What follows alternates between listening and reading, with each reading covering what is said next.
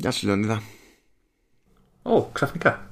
Γεια σου Μάνο. Έτσι, έτσι έρχονται τα περισσότερα πράγματα στη ζωή ξαφνικά. Έτσι έρχεται και το Commando S63. Το γράφουμε... Ε, το, το γράφουμε ημέρα Τετάρτη, 19 Φεβρουαρίου. Είναι παραμονή τσικνοπέμπτης. Πω, ε, έπρεπε να το γράψουμε αύριο. Ποτέ όμως έτσι. Δηλαδή. Ειδικά μετά το φαγητό δεν νομίζω να είχαμε τύχει να γράψουμε τίποτα. Καλά, δεν υπήρχε. δεν ξέρω αν έχεις κανονίσει κάνα μαχαιροπύρονο τίποτα έτσι. Γερό. Όχι κάτι φαντασμαγόρικο, αλλά ότι περιλαμβάνει το πρόγραμμα έτσι ένα, μια συνεδρία μπετώματος περιλαμβάνει. Μετά θα χρειαστεί κλασικά μια κάποια Ε. κινησία για ένα διάστημα και τέτοια. Σόδα και δεν ξέρω, αναψυκτικό, μαθητικό και δεν ξέρω. Δεν Μπα, δεν συμμαζεύεται. πιάνουν αυτά. Είναι για, για την ιστορία, για να έχουμε να λέγαμε.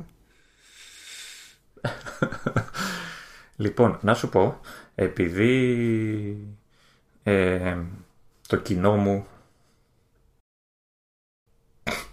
ναι, όχι, κάνω. κάνω Άψε, είδες, ε, άψε. κάνω τέτοιο. κάνω brace, brace myself. ε, για αυτό που έρχεται. Ναι. Το κοινό μου, ξέρεις, είναι όλο αυτόν τον καιρό έχει, έχει αυξηθεί, ρε παιδί μου, είναι, έχει γίνει φανατικό και εγώ, όπως καταλαβαίνεις, θέλω να ικανοποιώ τις ε, απαιτήσεις του, γιατί είμαι έτσι, ένας σωστός διάσημος podcaster. Σπάω. Ε, ήθελα να, να σου πω ότι τελικά είναι απλό Ναι. ε, δεν χρειάζεται. Δεν, δεν νομίζω ότι είσαι απολύτιστος Ναι. και δεν έχεις τίποτα άπλητο δίπλα σου. Όχι, το μόνο Apple είναι στην άλλη μεριά της γραμμής. Ε, και για να εξηγηθούμε, να, να εξηγήσω μάλλον, ε, να πω και το disclaimer ότι οι παραπάνω όροι αποτελούν εμπορι- εμπορικά σήματα της ε, Βασίλης Γεωργακόπουλος Inc. και χρησιμοποιούνται από το Commando S κατόπιν ειδικής άδειας που παρασχέθηκε μέσω του Facebook. Δεν ξέρω ποιο, τι με Αυτό το για το κοινό και το λαό μου. Κάποιος τη ζήτησε την άδεια, κάποιος την έδωσε. Όχι, όχι. Αυτό ήταν για το κοινό μου που μου το ζήτησε, με παρακάλεσε ε, να ξέρεις ότι υπάρχουν δύο άνθρωποι που λειτουργούν εναντίον σου αυτή τη στιγμή. Θα σε νικήσουμε, θα σε καταστρέψουμε και θα, θα, θα εξαπλωθούμε έτσι για να τελειώσω τώρα. Έχω εδώ την κούπα του στρατού, την οποία τη γέμισα με σχεδόν μισό λίτρο εσπρέσο. Και απλά θέλω να σημειώσω το εξής: Ότι η κούπα του στρατού σε αυτές τις περιπτώσεις, ειδικά όταν έχει αδειάσει κιόλας, στα δύσκολα χρησιμεύει και ως φωνικό όπλο. ναι. Το ότι πίνεις ακόμα σε αυτό το πράγμα. Ε, Γιατί είναι ένα, ένα κομμάτι μέταλλο είναι. Τι, τι είναι δηλαδή αυτό το πράγμα για να βγει σε αχρηστία; Ε, δεν ξέρω. εγώ. Δεν, δεν το έχω κάνει εγώ, έτσι. Δεν το, δεν το κράτησα ποτέ. Ο, πρέπει να είναι το ένα και μοναδικό χρήσιμο πράγμα που, που μου έμεινε από τη, από τη θητεία. Αν είχα πάει στα χρόνια σου, θα μου είχε μείνει και επενδύτης. Αλλά ήταν άλλο το budget στη, στα δικά μου τα χρόνια και έπρεπε να το γυρίσεις πίσω τον επενδύτη. Όχι, αλήθεια. Ναι. Όχι, εγώ τον κράτησα. Α- Αλλάζεις και, κουμπιά, αλλάζεις και κουμπιά για να μην έχεις τη- την άγκυρα επάνω. Ε, α- αλλά πέρα από τον επενδύτη, το πιο χρήσιμο πράγμα από το ναυτικό ήταν η τηλεόραση. Η οποία εκείνη την ε, εποχή μετέφερε ούκο λίγες φορές ε, PlayStation 2 σε φίλους. Έτσι. Ποια τηλεόραση; Δεν ξέρεις ποια είναι η τηλεόραση, δεν είχατε τηλεόραση. Τι μπλε τσαντούλα εκείνη τη, την τετράγωνη που κουβάλαγες πράγματα; Α, για κάποιο λόγο δεν μου είπε ποτέ κανένας ότι και καλά έχει τέτοιο παρατσούκλε.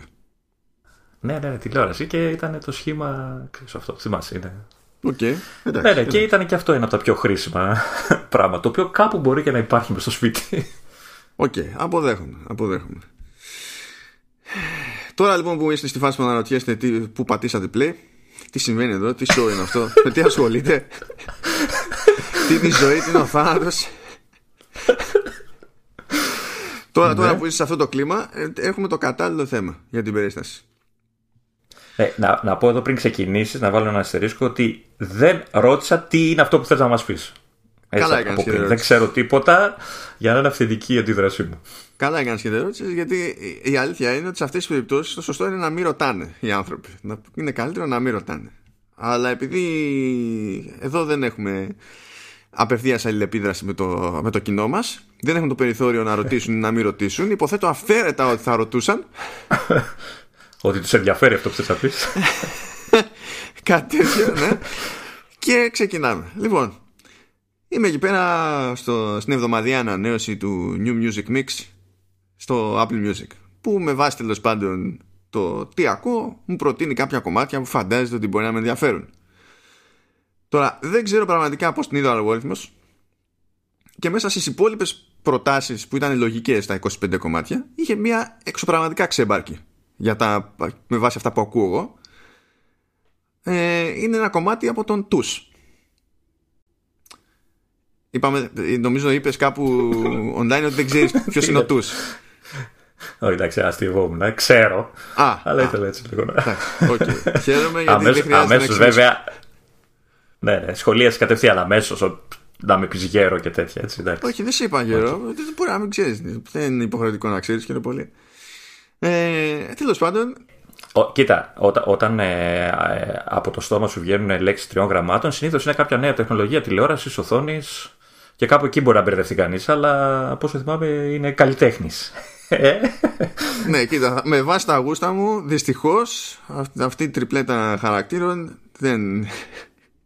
Δεν εντάσσεται, παιδί μου, στα ενδιαφέροντά μου. Αλλά τέλος πάντων, μου σκάει εκεί πέρα ένα κομμάτι και το βλέπω και λέει Μακαρένα. Λέω πλάκα κάνεις. Λέω, κάτσα. Α, το άκουσες. Ε, ναι, ναι. Γιατί λέω Μακαρένα, λέω τι έχει κάνει ο Τους με το Μακαρένα. Γιατί εγώ ήμουν αθώος σε εκείνη την περίπτωση. Δεν ήξερα καν ότι δεν είναι η πρώτη φορά που ασχολείται ο Τους με το Μακαρένα. Έχει, δηλαδή δεν είναι η πρώτη διασκευή του Μακαρένα που κάνει. Είναι δεύτερη διασκευή του Μακαρένα. Η ε, επιτυχία ήταν τόσο μεγάλη που επαναλάβαμε το, το, το, το εγχείρημα. Ναι, ήμουν εξωπραγματικά αθώος σε αυτό το κομμάτι. Πατάρε, παιδί μου, και το ακούω. Λοιπόν, αν εξαιρέσει κάποια φάση ότι λέει Μακαρένα, όλο το υπόλοιπο κομμάτι δεν έχει καμία σχέση με το Μακαρένα. δηλαδή, εγώ αυτό δεν το θεωρώ διασκευή. Θεωρώ ότι είναι ένα κομμάτι το οποίο μέσα σε όλα λέγεται Μακαρένα. Δεν αντιλαμβάνομαι δηλαδή. Τέλος πάντων, δεν είναι αυτό το, το ζήτημα μα. Και δεν είναι και το ίδιο το, το κομμάτι, το αν έχει νόημα, δεν έχει νόημα.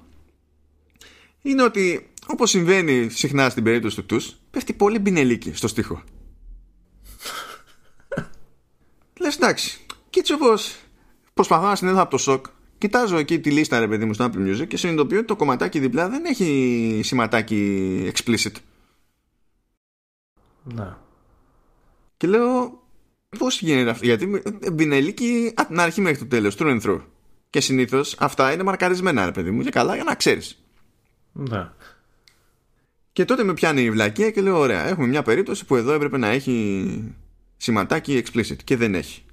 Ήρθε η ώρα να μάθουμε πώς μπορούμε να το δηλώσουμε αυτό στην Apple. Έκανε report τραγούδι του τους. Πόσο ηλίθιος μπορεί να είναι ένας άνθρωπος.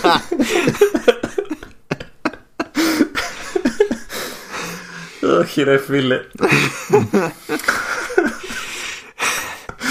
Ήθελα να δω τη διαδικασία. Διαπιστώνω λοιπόν ότι έχει support τέλος πάντων για το για, ξέρεις, Apple Services και Apple Music κτλ. Και στέλνω. Και λέω, παιδιά, ξέρω εγώ, έτσι και έτσι. Λέω, είναι ελληνικό το κομμάτι. Τέλει να σήμα, καταλαβαίνω τι λέει. Λέω, δεν, πέρα από κάθε αμφιβολία, παίζει μπινελίκι από την αρχή μέχρι το τέλος και δεν έχει stab explicit. Οπότε, ξέρω εγώ, μήπως να βάλετε stab explicit. Ε, και πρώτο σοκ. Ε, μου απαντάνε σε 15 λεπτά. Πες μου ότι σου απαντήσαν στα ελληνικά και ήταν ο τους. Όχι. Ήταν ήδη τραβηγμένο στο πρώτο σκέλος. Θέλεις να είναι και ο τους. ε, μου απαντήσανε γρήγορα βέβαια για να μου πούνε ότι για την περίπτωση που ξέρεις, προσπαθώ να κάνω report για content πρέπει να απευθυνθώ σε, κάποιο, σε κάποια άλλη φόρμα. Και μου στείλε link τέλος πάντων και πήγα και, το, και τα εξήγησα πάλι από την αρχή. Και σε εκείνη την περίπτωση, σε εκείνη τη φόρμα σου λέει ότι δεν θα δεν επικοινωνούν άμεσα μαζί σου Δηλαδή θα τσεκάρουν ξέρω εγώ το, το αίτημα ε, την, την αναφορά αλλά δεν επικοινωνούν μαζί σου παρά μόνο στην περίπτωση που θα χρειαστούν πλέον πληροφορίες Ωραία. Και τώρα είμαστε ακόμα στο περίμενε, γιατί εγώ έτσι τώρα όσο μιλάμε, άνοιξα πάλι το Apple Music, πήγα στο Μακαρένα και explicit δεν βλέπω. Εδώ λοιπόν κάθε εβδομάδα θα ανοίγω το Apple Music. και θα βλέπεις αν είναι explicit το Μακαρένα.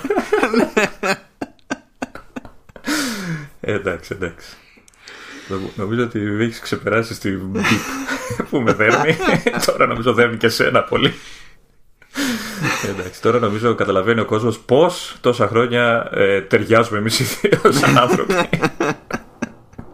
Μπορεί σε διαφορετικά επίπεδα να μας δέρνει, αλλά μας δέρνει. Λες τι θα κάνω στον ελεύθερο μου χρόνο, θα δοκιμάσω αυτό. Γιατί, γιατί, έτσι. γιατί έτσι. Ναι. Κοίτα, ε, η, η απλή πραγματικότητα είναι ότι θα έπρεπε να είναι ε, σταπαρισμένο. Τώρα προφανώς εμένα δεν με πειράζει το πινελίκι στο, στο τραγούδι, χαίρομαι πολύ.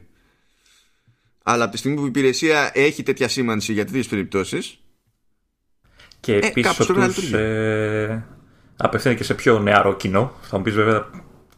Γελάει και η Πέτρα τώρα εδώ, οι Πέτρε. Δεν είναι. Νομίζω ότι τους ενδιαφέρει ιδιαίτερα τους νέους. Ναι, δεν είναι ότι σκιάχτηκε τώρα ο πιο μικρός και ότι δεν θα μπει στη διαδικασία να ακούσει κτλ. Αλλά. Πώς να σου πω, άμα δεν είχε γενικά υπηρεσία σήμανση, δεν θα κουνιόμουν καθόλου. Από τη στιγμή που έχει σήμανση, ε, πρέπει να τη χρησιμοποιούν σωστά. Κοίτα, ε, μπορεί να μην σκιάχτηκε ο μικρός, αλλά είναι δικό μας, είναι το καθήκον μας να προστατεύσουμε την νεολαία. Δεν προστατεύεται από τέτοια η νεολαία. δεν υπάρχουν. Έχεις ψευδεστείς περίεργες. Δεν, δεν γίνονται αυτά τα πράγματα. δεν γίνονται, δεν έχει νόημα. Αλλά τουλάχιστον να λειτουργεί το σύστημα, ξέρω εγώ. Αυτή ήταν η σκέψη. Και μιας και είμαστε έτσι κι αλλιώς σε Apple Music, Έχουμε και μια-δυο εξελιξούλες εκεί πέρα διότι φύτρωσε το το 2020 Replay Mix ε, που γενικά σε περίπτωση που δεν έχετε ακούσει προς το τέλος του προηγούμενου χρόνου του 2019 κάπου φινόπορο βασικά ήταν μπήκε στη διαδικασία η Apple και πρόσθεσε στο, στο Apple Music ε, κάποια αυτοματοποιημένα playlists ε, με βάση το ιστορικό τέλος πάντων του, του χρήστη που του ε, έβγαζε χοντρικά τα 100 κομμάτια που άκουσε περισσότερο σε κάθε έτος που είναι στην υπηρεσία. Ε, δεν έβγαζε δηλαδή μόνο, αν κάποιος είναι πιο παλιός, ας πούμε, δεν την έβγαζε μόνο για το 2019. Εγώ που είμαι από την αρχή της υπηρεσίας μου έβγαλε και για το 2015 ακόμα.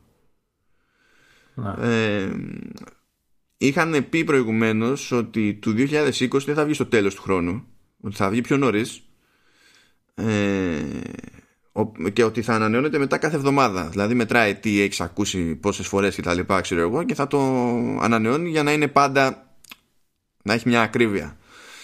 Ε, και έσκασε πλέον αυτό το mix και μπορεί να το προσθέσει ο καθένας με τον ίδιο τρόπο που θα προσέθεται και τα ετήσια mixes τέλος πάντων από τις άλλες χρονιές. Ο οποίος τρόπος βέβαια είναι λίγο ποντιακός. Διότι η Λεωνίδα θα περίμενες να πηγαίνει στο Apple Music και έτσι όπως έτσι κι αλλιώς στην εφαρμογή ξέρω εγώ σου σκάει κάποια mixes που είναι το, τα favorites τέλος πάντων το chill mix και το new music mix ε, να σου εμφανίζει και αυτά ως επιλογές και να πεις ότι ωραία βάλτα στη βιβλιοθήκη μου ξέρω εγώ για να ανανεώνονται αυτόματα και να τα βλέπω και τα λοιπά. Όχι όμως Λεωνίδα για κάποιο άγνωστο λόγο ε, πρέπει να πας σε συγκεκριμένο URL στο web. Είναι replay.music.apple.com θα τα βάλω αυτά στη σημείωση του επεισοδίου. Κάνεις sign in με το account σου. Εκεί πέρα εμφανίζει ως επιλογές αυτά τα mixes και από εκεί πέρα τα προσθέτεις στη βιβλιοθήκη σου και μόλις τα προσθέτεις στη βιβλιοθήκη σου εκεί στο web τότε εμφανίζεται και στις εφαρμογές στα διάφορα συστήματα στο iPhone, στο iPad στο, στο, στον Mac και τα λοιπά δεν, δεν το πιάνω γιατί σημαίνει αυτό γιατί θέλει αυτό το, το έξτρα βήμα. Ε, δεν ξέρω που κολλάνε, αλλά κατά με δεν θα έπρεπε να έχει αυτό το έξτρα βήμα. Από τη στιγμή που έχω, ε, υπάρχουν και μίξεις αυτοματοποιημένα που δεν χρειάζεται αυτό το βήμα για να τα προσθέσω δηλαδή στη βιβλιοθήκη μου όταν είμαι σε κανονική εφαρμογή, δηλαδή με στο Music App. Ναι. Μήπως δεν είναι ακόμα τελείως έτοιμο, ξέρω εγώ. Και...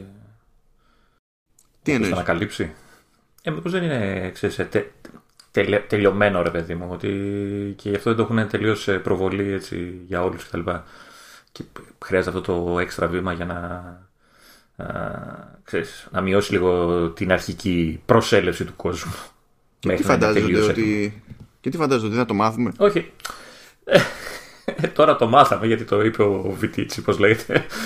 Ε, να, να, να, ρωτήσω κάτι εγώ. Ε, είναι λίστα με τραγούδια που άκουσες το 20, δηλαδή πέσα σε αυτούς τους δύο μήνες που περπατάμε τώρα, ή είναι και από προηγούμενο. Ε, γιατί λέει για 2020. Και από ό,τι βλέπω έχει και για το 19, για το 18 για αυτά. Οπότε ουσιαστικά η λίστα η τωρινή είναι μόνο για τους δύο πρώτους μήνες ή τραβάει και από, από, από πιο πριν. Όχι, γιατί από τη στιγμή που αυτό το mix είναι το 2020 μετράει το ότι έχεις ακούσει από την αρχή του 2020 μέχρι τώρα. Και το ανανεώνει κάθε εβδομάδα με τα καινούργια στατιστικά. Να, θεωρητικά δηλαδή μπορεί να μην έχει και πολύ data επειδή είναι λίγοι μήνες ακόμα του 20 και γι' αυτό ε, ε, ενημερώνεται κάθε εβδομάδα. Βασικά φαντάζομαι ότι γι' αυτό το καθυστερήσανε σε πρώτη φάση και δεν το βγάλανε με το που άλλαξε ο χρόνος, ξέρω εγώ, για να σου λέει να έχουμε μερικές δεκάδες κομμάτια να σου δείξουμε, ξέρω εγώ. Γιατί το ταβάνι το βάζουν στα 100 νομίζω. Νομίζω ότι κάνει, κάτι ανάλογο και το Spotify. Αλλά νομίζω το κάνει στο τελείωμα του χρόνου για τη χρονιά που πέρασε καλά. Αλλά δεν είμαι σίγουρο, δεν ασχολούμαι ιδιαίτερα με αυτά τα, τα features. Ναι, από όσο ξέρω και εγώ έχει τέτοια πράγματα το, το Spotify και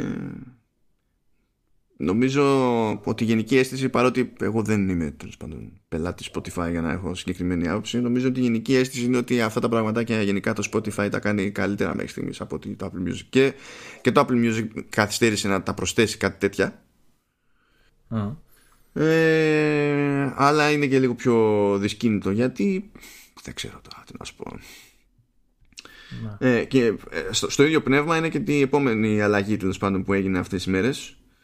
Ε, και καλά άλλαξε ο τρόπος με τον οποίο προβάλλονται διαφορετικές εκδόσεις του ίδιου άλμπουμ ε, στο, στο Apple Music που αυτό είναι ακόμη πιο κουφό ότι έρχεται αυτή τη χρονική στιγμή τέλος πάντων από την άποψη ότι είναι κάτι που γινόταν προετών στην, στην υπηρεσία Beats Music που αν θυμάσαι η Apple έχει αγοράσει την Beats εδώ και χρόνια και πάνω ναι.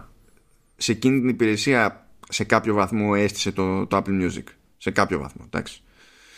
Γιατί την υπηρεσία, δηλαδή το Apple Music νομίζω είχε ξεκινήσει να το στείλει νωρίτερα. Δεν είναι ότι ξαφνικά χρησιμοποίησε ως μπούσουλα ιδιαίτερο το Beach Music.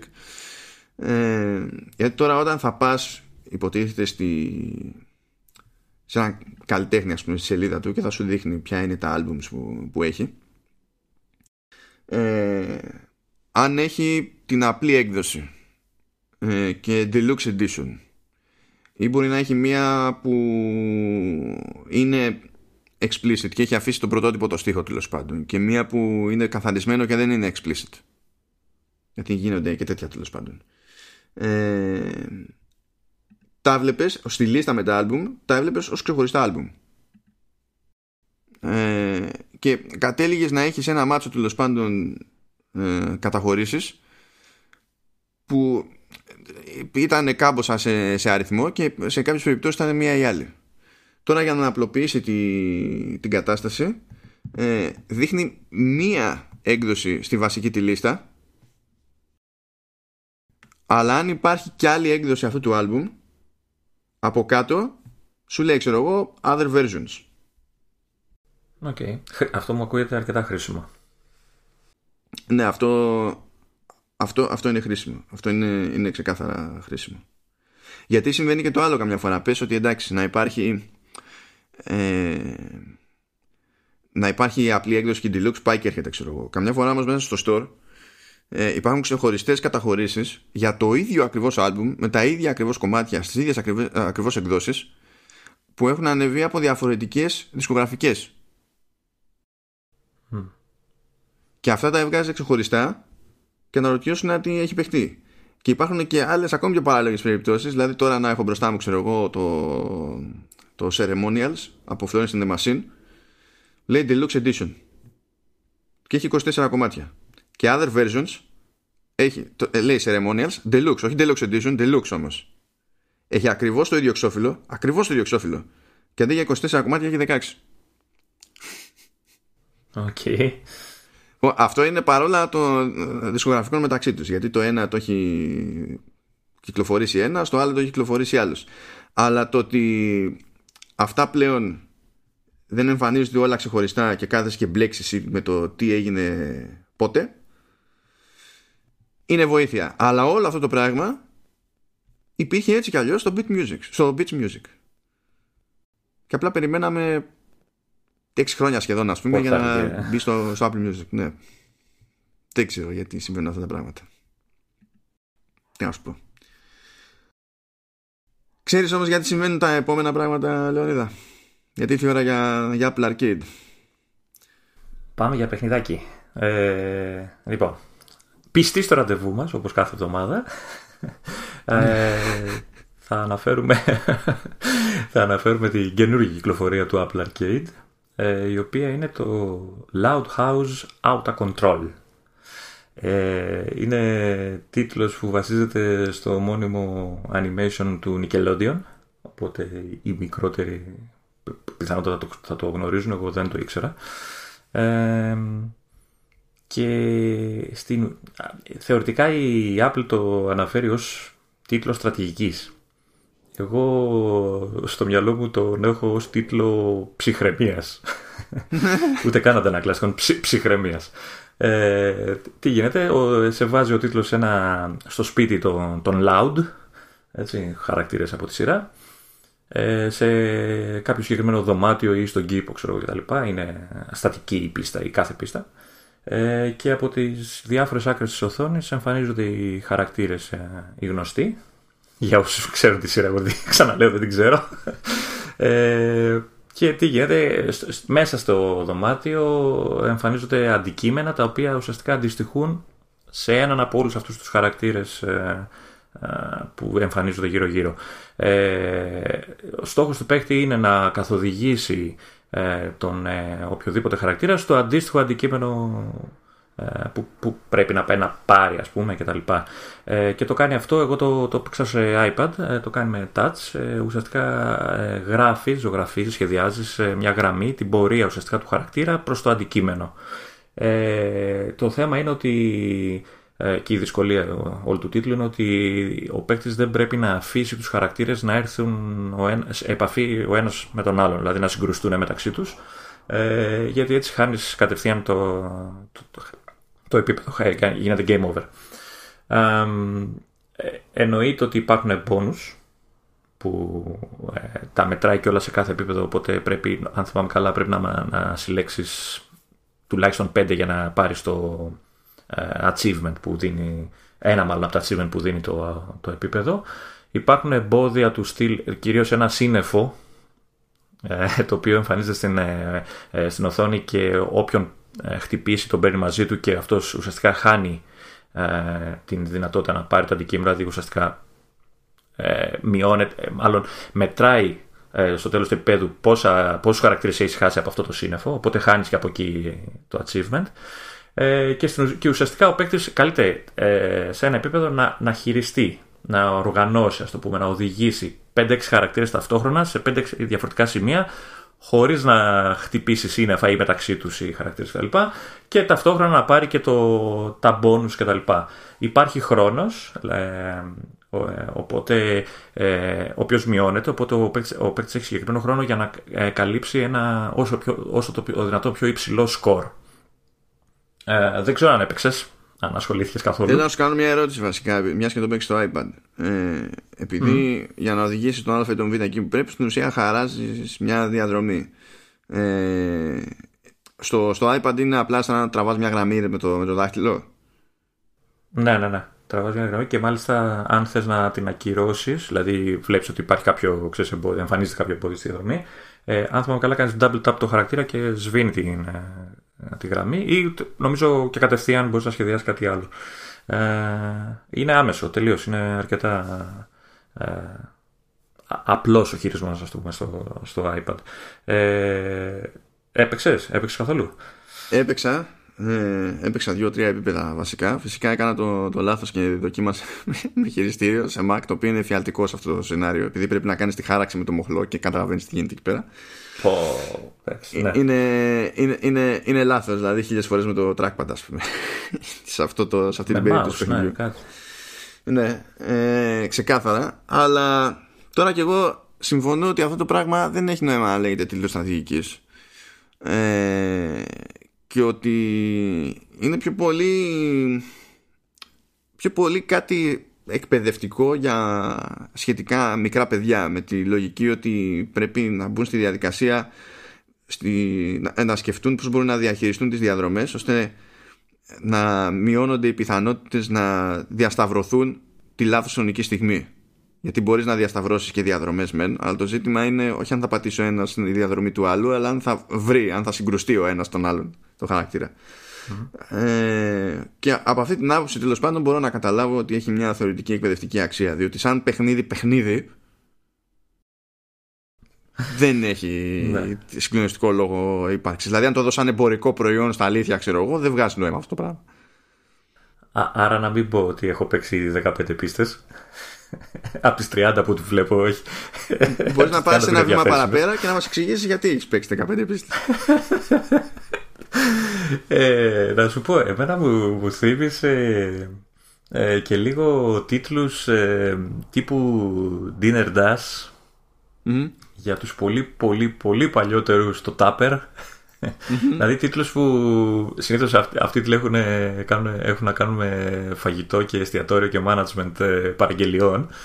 Ε, οπότε μου θύμισε λίγο και λίγο από αυτούς τους τίτλους το, το Loud House. Δηλαδή στο, στη φάση ότι πρέπει κάποια στιγμή να ελέγξεις 4-5 χαρακτήρες ταυτόχρονα και μάλιστα αν θες να πάρεις και το, το bonus που εμφανίζεται ανατακτά χρονικά διαστήματα και, και, και εξαφανίζεται μετά από λίγο, θα πρέπει κιόλας να οργανώσεις λίγο, να, να παρατηρήσεις ποιοι χαρακτήρες είναι πιο γρήγοροι, πιο αργοί στην κίνηση ε, και κάποιος να τους κρατήσει και λίγο επίτηδες ξέρεις, να μην τους ε, στείλεις κατευθείαν στο στόχο, ώστε να, να είναι διαθέσιμοι να πάρουν γρήγορα το, το κυβότιο πριν ε, εξαφανιστεί και τα λοιπά που σου δίνει τον πόνους. Όχι ότι το κατάφερα ποτέ να το κάνω αυτό, αλλά λέμε. Ε, οπότε ξέρεις, σε, σε ένα έτσι ελαφρύ επίπεδο έχεις, έχει μια, δηλαδή εγώ πιστεύω ότι έχει μια αξία, τουλάχιστον σε επίπεδο gameplay, έτσι, δηλαδή ότι ε, έχει ένα, μια δυσκολία. Όλα αυτά τα λέω βέβαια για να δικαιολογήσω το αδικαιολόγητο ότι ασχολήθηκα με 15 επίπεδα. ναι, έχω γεμίσει την, ε, την σοφίτα του σπιτιού με διάφορα αντικείμενα που κερδίζεις. Δεν ξέρω γιατί. Ναι, μετά σε αφήνει να πας και να τα δεις τέλος πάντων και να το πιάσεις ένα-ένα και να τα δεις, αλλά δεν. Show. Ναι, εντάξει. Δεν σημαίνει κάτι αυτό. ναι. Είδα, είδα, ότι έχει 30, δηλαδή η λίστα με τα επίπεδα σταματάει στο 30. Δεν ξέρω αν κάνει κάτι και ξεκλειδώνει τίποτα άλλο μετά, αλλά ναι, είμαι, είμαι στο 50%. Δεν ξέρω. Εγώ, εγώ λύγησα, αλλά η αλήθεια είναι ότι αν είχα, αν είχα μικρό παιδί, καταλαβαίνω γιατί θα έπιανε ναι. τόπο. Δηλαδή θα με νοιάζει περισσότερο. Ε, ε, εγώ που κρύβω ένα μέσα μου. το απόλαυσα. Συνόμα μα σου κρύβεις και δύο, το ένα πάνω στο άλλο, επειδή έχεις χώρο κάθετα. Θέλω να, να, να, σου, να, να σου πω και το εξής, ότι από την ε, στιγμή που είπαμε ότι θα αναφέρουμε τίτλους του Apple Arcade κάθε εβδομάδα, τον τίτλο μάλλον που βγαίνει κάθε εβδομάδα, ε, λες και το κάνει επίτηδε η υπηρεσία. Έτσι. Έχει βγάλει ένα ε, Battle Royale, έχει βγάλει ένα που είναι. Εντάξει, στην αρχή νόμιζα ότι είναι stealth, αλλά εντάξει, okay, είναι πιο πολύ puzzle. Τώρα έβγαλε αυτό, δηλαδή δεν μας κάνει τη χάρη να, να, να, να, πέσει λίγο στα, στα νερά μας, ρε παιδί μου. Να βγάλει ένα παιχνίδι που να, να το έχουμε λίγο. Ακόμα, ακόμα καθόμαστε περιμένουμε το sequel στο Beneath the Steel Sky. Αυτή εκεί είναι η ελπίδα μας όλοι. Καλά. ναι, εντάξει. Ακόμα. Περίμενε εσύ. Ε, περιμένω. Τι να κάνω. Δεν μπορώ να κάνω και τίποτα άλλο. Α, εντάξει. Δεν μου Ε, Νομίζω πάμε και με το υπερπέχνητο αυτό, αλλά θα συνεχίσουμε με το, με το Λεωνίδα, διότι ε, το επόμενο στη λίστα συνδυάζει δύο αγαπημένα του πράγματα. Update με Apple Watch. ναι, εχθές ε, ξαφνιάστηκα εκεί που έκανα περιήγηση στο διαδίκτυο ε, και καθώς ε, είδα ότι η Apple κυκλοφόρησε καινούργιο update για το, Watch, για το Apple Watch το, το WatchOS 6.1.3 το οποίο είναι πάρα πολύ σημαντικό update. Γι' αυτό και το, περιλάβαμε, το συμπεριλάβαμε στη λίστα προφανώς, εννοείται. ναι, ναι, ναι. Ε, ε, θα καταλάβετε τη σημασία του από το μέγεθος του αρχείου. Είναι ούτε 50 MB. Ε, το, το άρθρο που διάβασα βέβαια έλεγε για critical bug fixing και δεν συμμαζεύεται, το οποίο ως ένα βαθμό δεν είναι τελείως άκυρο, αλλά εντάξει. Ε, τι κάνει λοιπόν αυτό το, περι, το περιβόητο ναι, update. Ε, ουσιαστικά η Apple ε, ε, διαπίστωσε υπάρχει, ότι υπάρχει κάποιο πρόβλημα με την ε, ανείχνευση του, του μη φυσιολογικού ρυθμού ε, ε, των παλμών της καρδιάς ε, και μάλιστα το πρόβλημα ισχύει για τις ειδοποιήσεις, δηλαδή δεν σε ειδοποιήσεις όπως θα έπρεπε όταν συνέβαινε κάτι τέτοιο. και εκεί που έχω ένα μεγάλο ερωτηματικό είναι ότι αυτό το, το bug επηρέαζε μόνο τους ε, κατόχους των ορολογιών που μένουν στην Ισλανδία. Ε, ναι. Προ, Προφανώς έχουν άλλη καρδιά από του υπόλοιπου, δεν ξέρω. Είναι παγωμένοι. δεν ξέρω γιατί μόνο στην Ισλανδία. Ε, Τέλος πάντων, ε, το έκανα. Δεν, ξέρω. το έκανα εδώ το date. Ναι, ε, προφανώς δεν και τίποτα πιο ε, μικρούλια που δεν τα αναφέρει καν, αλλά ναι. Ε, αυτά, δεν μπορείς να το στάσει πραγματικότητα γιατί δεν κρύβεις έναν Ισλανδό μέσα σου, φαντάζομαι. Όχι, όχι, μόνο το παιδί μου έχει. το οποίο είμαστε σίγουροι ότι δεν κρατάει από Ισλανδία το παιδί. ναι, ναι, ναι, εντάξει. εντάξει. Θα ήθελε να πάει βέβαια για να φύγει από μένα, αλλά εντάξει. Εντάξει, δικαιολόγηται. Και τώρα που μπορεί να είναι πιο σίγουρο αυτό το μικρό παιδί για το Apple Watch και τους παλμούς της καρδιάς του, εντάξει, έχει ένα επιχείρημα παραπάνω να πάει στην Ισλανδία. Να, να πω μια λεπτομέρεια ότι αυτό το είπαμε είναι το 613 η έκδοση. Ε, για όσους έχουν iPhone ε, που δεν ε, παίρνει το τελευταίο iOS ε, και ή παλιότερο, ή μάλλον παλιότερο iPhone, έτσι είναι το σωστό. Ε, το, α, λογικά το αντίστοιχο update βγήκε και για την έκδοση, ε, βγήκε και για τα παλιότερα λοιπόν αυτά μοντέλα που είναι το WatchOS 535. Οπότε mm. όλοι ουσιαστικά ανεξαρτήτως κινητού μπορούν να κάνουν το, το update αυτό. Okay. Αυτά. Αυτά, αυτά. Πάμε σε κάτι πιο, πιο δυσάρεστο. Ε, είναι μια υπόθεση που έχει ξεκινήσει εδώ και κάποια χρόνια τέλος πάντων στη, στην Αμερική, αλλά τώρα υποτίθεται ότι έφτασε κάπου. Ε, είχε ξεκινήσει μια, μια ομαδική αγωγή από υπαλλήλους σε Apple Store. Ε, το κόντρα στην Apple με τη λογική ότι όταν φτάνουν στη δουλειά τους για να, όταν φτάνουν στο κατάστημα τέλος πάντων πρέπει να περάσουν από έλεγχο δείχνοντας τα περιεχόμενα της όποιας τσάντας κουβαλάνε. Και αντίστοιχα, όταν πρέπει να φύγουν από, το, από τη δουλειά, το τελειώσει η βάρδια τους, πρέπει να ξαναπερνάνε έλεγχο. Τώρα, το γιατί περνάνε έλεγχο σε αυτές τις περιπτώσεις είναι τα κλασικά. Συμβαίνουν και αλλού, συμβαίνουν και στην Ελλάδα αυτά τα πράγματα και καλά τσεκάρουμε ότι σε πρώτη φάση δεν φέρνεις κάτι ύποπτο και στη δεύτερη φάση ότι δεν καβατζώνεις κάτι. OK. Okay. ναι. Προφανώς ε, έχουν συμβεί πάρα πολλά τέτοια έτσι. Δηλαδή, ναι. Ε, δεν ξέρω να σου αλλά φαντάζομαι πως ναι, όλο και κάτι. Εν τω μεταξύ, εγώ νόμιζα, έτσι πως το διάβαζα, νόμιζα ότι, ότι όλο αυτό ισχύει και για την Apple ως Apple, δηλαδή το, στο κτίριο της Apple, όταν μπαίνω βγαίνεις, ισχύει κάτι τέτοιο. Αλλά ε, αυτοί μιλάνε μόνο για τα καταστήματα τώρα, έτσι. Καλά, στην εταιρεία είναι αλλιώς η φάση διότι εκεί πέρα έχεις και την ανάπτυξη των, των προϊόντων. Είναι ακόμη πιο ζωρική ασφάλεια δηλαδή. Δεν είναι μην καβατζώθει κανένα, κανένα προϊόν απλά που υπάρχει σε ράφι. Εκεί έχεις πράγματα που είναι ακυκλοφόρητα. Δεν είναι, είναι άλλο καπέλο. Ε, αλλά εδώ μιλάμε για τους, για τους υπαλλήλους στα, στα Apple Τώρα αυτοί οι έλεγχοι ε, παίρνουν κάποιο χρόνο. Ναι. Ε, και αυτός δεν είναι χρόνος που στην ουσία είναι στο και καλά 8 ώρα που θα δουλέψει ο άλλος είναι επιπλέον χρόνος και αν ήταν κανένα πεντάλεπτο ξέρω εγώ θα έλεγε πάει και έρχεται. Αλλά επειδή από ό,τι λέγεται καμιά φορά γίνεται χαμός ξέρω εγώ και μπορεί ο άλλος να έχει σχολάσει και να περιμένει μισή ώρα και τρία τέταρτα για να καταφέρει να περάσει από έλεγχο και να σηκωθεί να φύγει είχαν αρχίσει να διαμαρτύρονται στην εταιρεία. Γιατί σου λέει ότι κοίταξε να δεις εγώ χάνω το χρόνο μου εδώ πέρα. Και είναι χρόνος που χάνω επειδή εσύ θες να ακολουθήσεις μια διαδικασία. Και για μένα είναι χρόνος που δεν τον πληρώνουμε.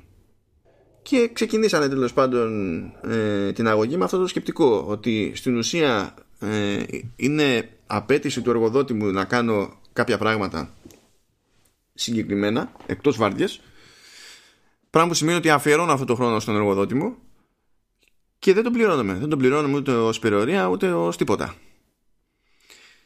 Ε, και προχώρησε τέλος πάντων η υπόθεση αυτή και βγήκε δικαίως πια καταδικαστική απόφαση για την Apple σε αυτή την περίπτωση. Δεν ξέρω αν θα μπει στη διαδικασία να ασκήσει έφεση γιατί περιθώριο έχει και ό,τι να είναι. Ε, αν και δεν νομίζω ότι μπορεί τώρα γιατί πήγε στο. Νομίζω η απόφαση που βγήκε τώρα είναι από το ανώτατο δικαστήριο. Δεν είμαι σίγουρος ότι έχει το περιθώριο να εφεσιβάλει. Ναι. Ε, και από τα τραγικότερα της υπόθεσης, δηλαδή πέραν το ότι δικαίως ο υπάλληλος θα πει ότι εγώ σχολάω εκείνη την ώρα και καταλήγω και φεύγω μισή, και τρία, μισή ώρα και τρία τέταρτα αργότερα, επειδή απλά περιμένω να με ελέγξει κάποιος. Ε, πηγαίνει πακέτο τώρα αυτό με την Apple που έλεγε ότι είσαι υποχρεωμένος να βαρέσεις κάρτα ότι έφυγες, ότι τελείωσες πριν κάνεις τον έλεγχο. Οπότε με το σύστημα αυτό για όποιον λόγο και αν ε, καθιερώθηκε η συγκεκριμένη τέλος πάντων λογική ότι πρέπει πρώτα να κάνεις να βαρέσεις την κάρτα ότι τελείωσες και μετά να την κάνεις ε, για τον έλεγχο ε, στην ουσία το σύστημα το, δεν μετρούσε καν την καθυστέρηση αυτή. Όχι δεν, όχι δεν την πλήρωνε δεν την μετρούσε καν. Σαν να μην υπήρχε ναι. Ναι. Και άμα δεις τώρα ποια δεν ξέρω αν μπορείς να διαβάσεις. Το ότι μπήκαν στη διαδικασία και λέγανε δικηγόροι τη Apple, λέγανε αστεία πράγματα. Λέγανε ναι, κάτι. κάτι... Γιατί και καλά, αλλά είναι. Το κάνουμε για τη δικιά τους ε, διευκόλυνση. ναι, ναι, ότι... ναι, λέει ότι είναι μια, μια, μια υπηρεσία που προσφέρει στον εργαζόμενο η Apple που δεν είναι ως, ως εργοδότης ξέρω εγώ ε, δεν είναι υποχρεωμένος να την προσφέρει και κάτι τέτοια με, με το σκεπτικό ότι ε, όχι, δεν, είναι ο ίδιο, δεν είναι ο ίδιος ο έλεγχος αλλά είναι ότι σου δίνει το περιθώριο να φέρνεις εσύ τσάντες και εγώ με τις δικές σου συσκευές και τα λοιπά και λες τι μου δίνεις το περιθώριο να φέρω τσάντες με τις δικές μου συσκευές φαντάζεσαι ότι υπάρχει η πραγματικότητα στην οποία κυκλοφορώ έξω χωρίς τηλέφωνο; Πια ε, ναι. ναι. και ότι ε, ε, το να μου επιτρέπεις να φέρω το δικό μου τηλέφωνο στη δουλειά είναι κάποιο είδους παροχή δεν είναι κάποιος. Δηλαδή είναι σαν, είναι σαν να μου λες ότι σου επιτρέπω να φέρνει να φέρνεις και μια αλλαξιά ρούχα δικιά σου, ας πούμε. Ναι, και τι έγινε. Δηλαδή, OK. Okay. Ε, και προφανώς μπήκε. Δηλαδή, με, αυτά, με αυτά δεν πας πουθενά με αυτές τις ατάκες. Αυτά είναι δηλαδή τα πλέον δικηγορίστικα της πλάκας. Είναι του στυλ κάτι πρέπει να πούμε μπας και περάσει. Τι, τι, τι μπορούμε να πούμε, ας πούμε αυτό. Ναι, εντάξει, δεν πέρασε το χειμωράκι. Δεν νομίζω ότι περνάει εκεί ποτέ. Ειδικά στην Αμερική. Εντάξει, κοίτα. Ε, ε, δεν έχει τις ίδιες προστασίες ο εργαζόμενος τώρα στην Αμερική που έχει εδώ πέρα. Το οποίο μπορεί να ακούγεται αστείο, αλλά το, το standard, δηλαδή το minimum σε ευρωπαϊκές χώρες, είναι πιο σόι από το minimum στις ΗΠΑ. Ναι. Σε, τέτοια, σε τέτοια θέματα. Καλά που είπες για ευρωπαϊκές χώρες γιατί αν έλεγες την Ελλάδα ο, το, το, μεγάλο ποσοστό των ε, Ελλήνων υπαλλήλων ε, θα σου λέγανε, θα σταματάγανε, θα κάνουν την εξής ερώτηση, είμαι σίγουρος. Τι είναι το υπερορία; δηλαδή, ναι, και αυτοί ας πούμε ψάχνουν να βρουν το πεντάλεπτο, ας πούμε. Καλά, ναι, εντάξει, αυτό είναι άλλο. Ε, είναι, είναι άλλο το. Άλλη φρική δική μας τέλος πάντων. Εν τω μεταξύ, δεν, είναι μόνο το στο πήγαινε, δεν ήταν μόνο στο πήγαινε και στο φεύγα, είναι και στην περίπτωση που έπρεπε να κάνεις διάλειμμα, ξέρω εγώ, να πας να φας. Οπότε σου τρώγε χρόνο και από αυτό. Γιατί τρώγανε εκτός μαγαζιού, δηλαδή ουσιαστικά, ναι. Θα μου πεις δεν έχουν κάποιο χώρο να πάνε. Εφόσον ήταν να βγεις. Κοίτα, δεν ξέρω αν έχουν χώρο μέσα στο κατάστημα. Φαντάζομαι εξαρτάται και από το κατάστημα σε κάθε περίπτωση, πώς είναι στημένο. Γιατί το, mm. το καθένα. Δηλαδή δεν πατάνε όλα ακριβώς στο ίδιο design, στην ίδια διαρρύθμιση και τέτοια. Ε, αλλά αν έπρεπε να βγεις για οποιοδήποτε λόγο από το κατάστημα, πάλι έπρεπε να, το, να περάσεις από αυτή τη, διαδικασία. Που πάλι σου τρώει χρόνο. Και εκεί σου τρώει χρόνο και από το διάλειμμα μέσα σε όλα. Στα έχει, στα έχει διαλύσει όλα. Έτσι. Ε, και φυσικά θα πρέπει να αποζημιώσει για τις υπερορίε. Okay. Και πραγματικά δεν άξιζε τον κόπο όλη αυτή η κόντρα για να φτάσει δηλαδή μέχρι το ανώτατο δικαστήριο της Καλιφόρνια. Σημαίνει ότι έχει περάσει από στάδια και στάδια ήταν γελίο το ότι μπήκε σε όλη αυτή τη διαδικασία. Δεν άξιζε ούτε τον κόπο ούτε τα λεφτά που, που πήραν οι δικηγόροι της Apple. Μήπως ε, ζορίζεται σε εταιρεία να τις καταβάλει αυτές τις ναι, ναι, πάρα, πάρα πολύ. είναι, είναι πάρα πολύ. Ειδικά δε, ειδικά δε όταν πιάσει τα στατιστικά που λένε ότι τα Apple Store ως καταστήματα ε, έχουν την υψηλότερη κερδοφορία και το μεγαλύτερο τζίρο ε, ανά τετραγωνικό μέτρο σε σχέση με οποιοδήποτε άλλο κατάστημα λιανικής. Ναι, OK. Okay. Δηλαδή ξέρεις, ακόμα και αν πεις ότι δεν υπολογίζω γενικά τι βγάζει η εταιρεία, αλλά θα υπολογίσω τι κάνει η λιανική, διότι μιλάμε για τη λιανική της σε αυτή την περίπτωση και για εργαζομένους στη λιανική. Ωραία. Αν δικαιολογούν, ξέρεις, αν η αλυσίδα ίδια δικαιολογεί το να υπάρχει ζόρι, να μην υπάρχει ζόρι, ούτε έτσι βγαίνει. Για κανένα λόγο. Okay. Αυτά τα πράγματα είναι για να θυμόμαστε, για, για να θυμόμαστε τα, τα ωραία. Ξέρεις, ε, η Apple είναι μόνο marketing και δημόσιες σχέσεις. Αυτό τώρα τι δημόσιες σχέσεις είναι. Αυτό είναι... Αυτό, αυτό είναι επίπεδο τετάρτη δημοτικού. δηλαδή κάποιος δεν τράβηξε το αυτή κάποιου τους στυλ τι, τι κάνουμε εδώ. Δεν υπάρχει τρόπος να...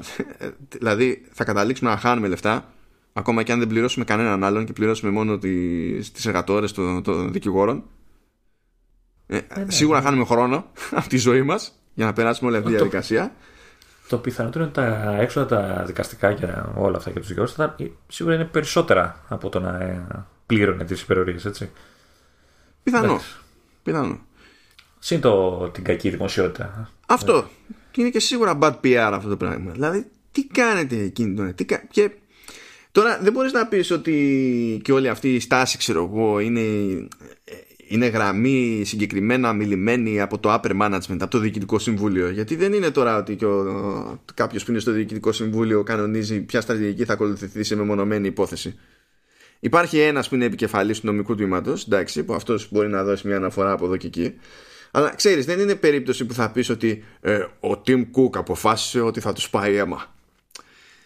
Αλλά αυτό δεν αλλάζει ότι είναι γελίο και δεν αλλάζει ότι κάποιος σε όλη αυτή την αλυσίδα, όπου και αν φτάνει, τόσο ψηλά ή χαμηλά και αν είναι, έπρεπε να καταλάβει ότι αυτό το πράγμα είναι γελίο που κάνουν. Ναι. Δεν έπρεπε, είναι, είναι, είναι, είναι παντελώς απαράδεκτο. Παντελώς απαράδεκτο. Ε, και τώρα το φάγανε, δεν τους χάλασε. Και έχουν και άλλα πράγματα που δεν τους χαλάσανε γιατί αν θυμάστε όταν πιάσαμε τα, τα οικονομικά από τα τέλη Ιανουαρίου είχαμε πει σε κάποια φάση ότι έδωσε ένα εύρος τέλος πάνω για ποσά, για τζίρο για το τρίμηνο που ακολουθούσε που στην ουσία είναι το τρίμηνο του Ιανουαρίου, Φεβρουαρίου, Μαρτίου το οποίο ήταν πιο εύρος, είχε μεγαλύτερο εύρος, μεγαλύτερη απόκληση σε σχέση με άλλα με το σκεπτικό ότι θέλανε κάπως να συνυπολογίσουν το τι επίπτωση μπορεί να έχει ε, ο, η υπόθεση με τον κορονοϊό. Διότι αυτό επηρεάζει τη, τη μαζική παραγωγή των προϊόντων άρα τη διάθεσή τους άρα τις πωλήσεις, άρα κτλ. Δεν γίνεται να πουλήσεις κάτι που δεν έχεις οπότε ναι, επίσης ναι, κορονοϊός, όχι κοροναϊός. Τώρα το ξέρω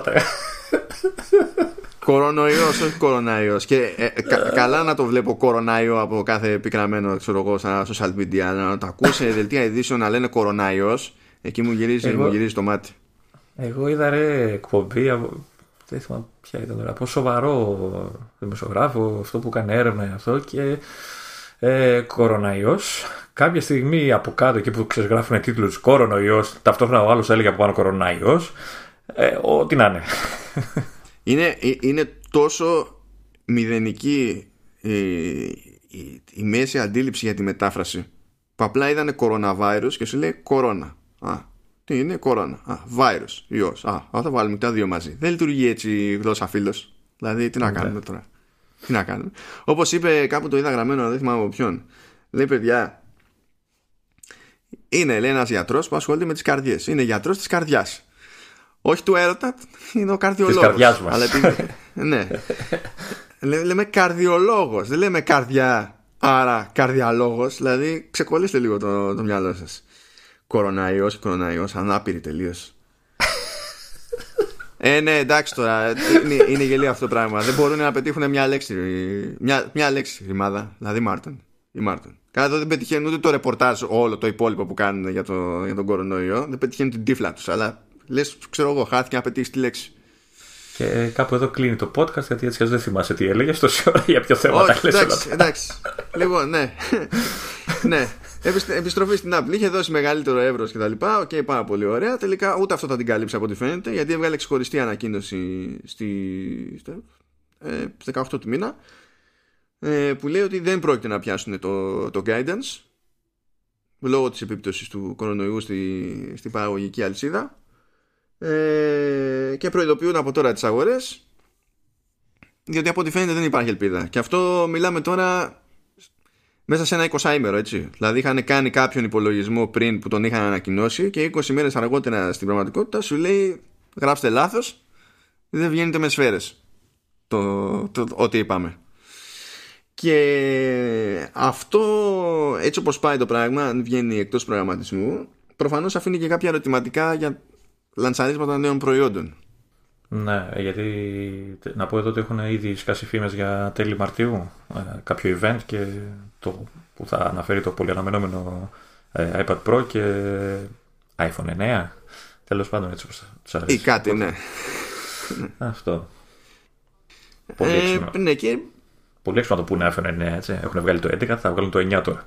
Ό,τι να είναι. Καλά, γενικά το τι έχουν κάνει με τα ονόματα με το iPhone είναι πονεμένη ναι. ιστορία. γενικά, εδώ και χρόνια είναι πονεμένη ιστορία. Έχουν μπλέξει τα πουτια του. Αλλά ναι, τέλος πάντων, ε, χοντρένει ακόμα η υπόθεση με, το, με τις επιπτώσεις στην αγορά από το, τον κορονοϊό. Η αλήθεια είναι.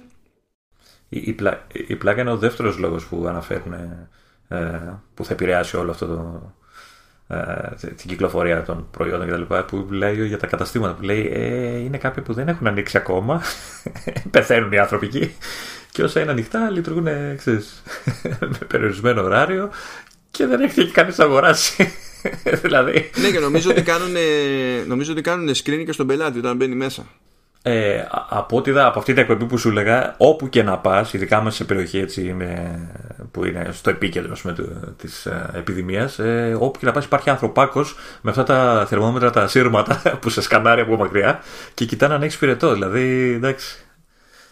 Παντού αυτό. Σε σούπερ μάρκετ δηλαδή έμπαινε ο άλλος και του, του, του παίρνανε το, το πυρετό, το, τη θερμοκρασία. Ναι, ναι, δίνουν, δίνουν πόνο. Δεν είναι πόνο. Όταν έχεις να διαχειριστείς και τόσο κόσμο και με τέτοια πυκνότητα εντωμεταξύ, δεν είναι. Δηλαδή. Ναι, ναι. Και βέβαια, όταν έχεις τόσο κόσμο, είναι αυτό το κλασικό ότι. Να πούμε σε ελεύθερη μετάφραση, ρίχνω κορμιά στο πρόβλημα. Ναι. Εντάξει. Όχι, νομίζω έχουν καταφέρει να το περιορίσουν αρκετά. Δηλαδή, αυτό καταλαβαίνω εγώ. Ε... Ναι, και εγώ αυτό που άκουσα είναι ότι η κορύφωση τέλος πάντων έχει ήδη περάσει ε, και ότι ο ρυθμός έχει πέσει αλλά θα δούμε τέλος πάντων. Από τη στιγμή που μένουν πράγματα κλειστά, είναι γραμμές παραγωγής, soft και τα λοιπά, και το μεγαλύτερο μέρος της κατασκευαστικής ικανότητας του πλανήτη εντοπίζεται σε πολύ συγκεκριμένα γεωγραφικά όρια. είναι όλα αρκετά σχετικά. Δηλαδή δεν είναι ότι επηρεάζεται μόνο η Apple σε αυτή την περίπτωση, επηρεάζεται. Ο, όλος ο κόσμος.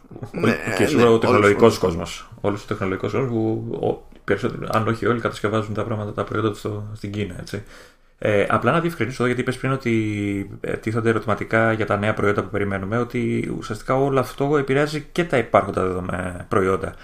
Ε, ε από το ναι. καταλάβει.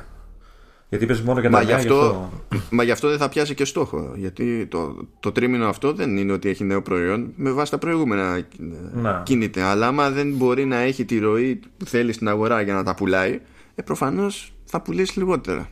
Γιατί, γιατί αυτό. Δεν γίνεται, όπως είπα και πριν, δεν γίνεται να πουλήσεις κάτι που δεν έχεις. Και κάπου εδώ ξεκινάει Οπότε... μια μαύρη αγορά. Ναι. μια μαύρη αγορά. Ναι. ναι.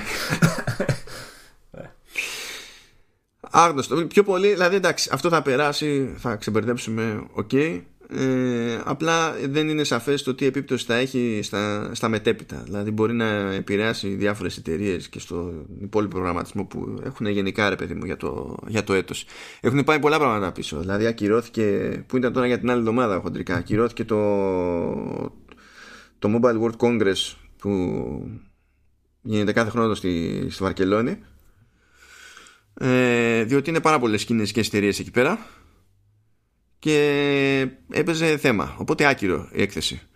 Σε κάποια άλλη αμερικανική έκθεση, δεν θυμάμαι, τώρα είπαν ότι κάποιες εταιρείες που θα συμμετείχαν κινέζικες δεν θα συμμετέχουν και άλλες θα στείλουν, ε, απλά δεν θα στείλουν Κινέζους, θα στείλουν από τα τοπικά τους γραφεία ξέρω εγώ. Η επιπτώση είναι στην παραγωγική διαδικασία είναι, είναι, αρκετές, είναι αρκετές και εμφανείς. Παρακάτω, παρακάτω.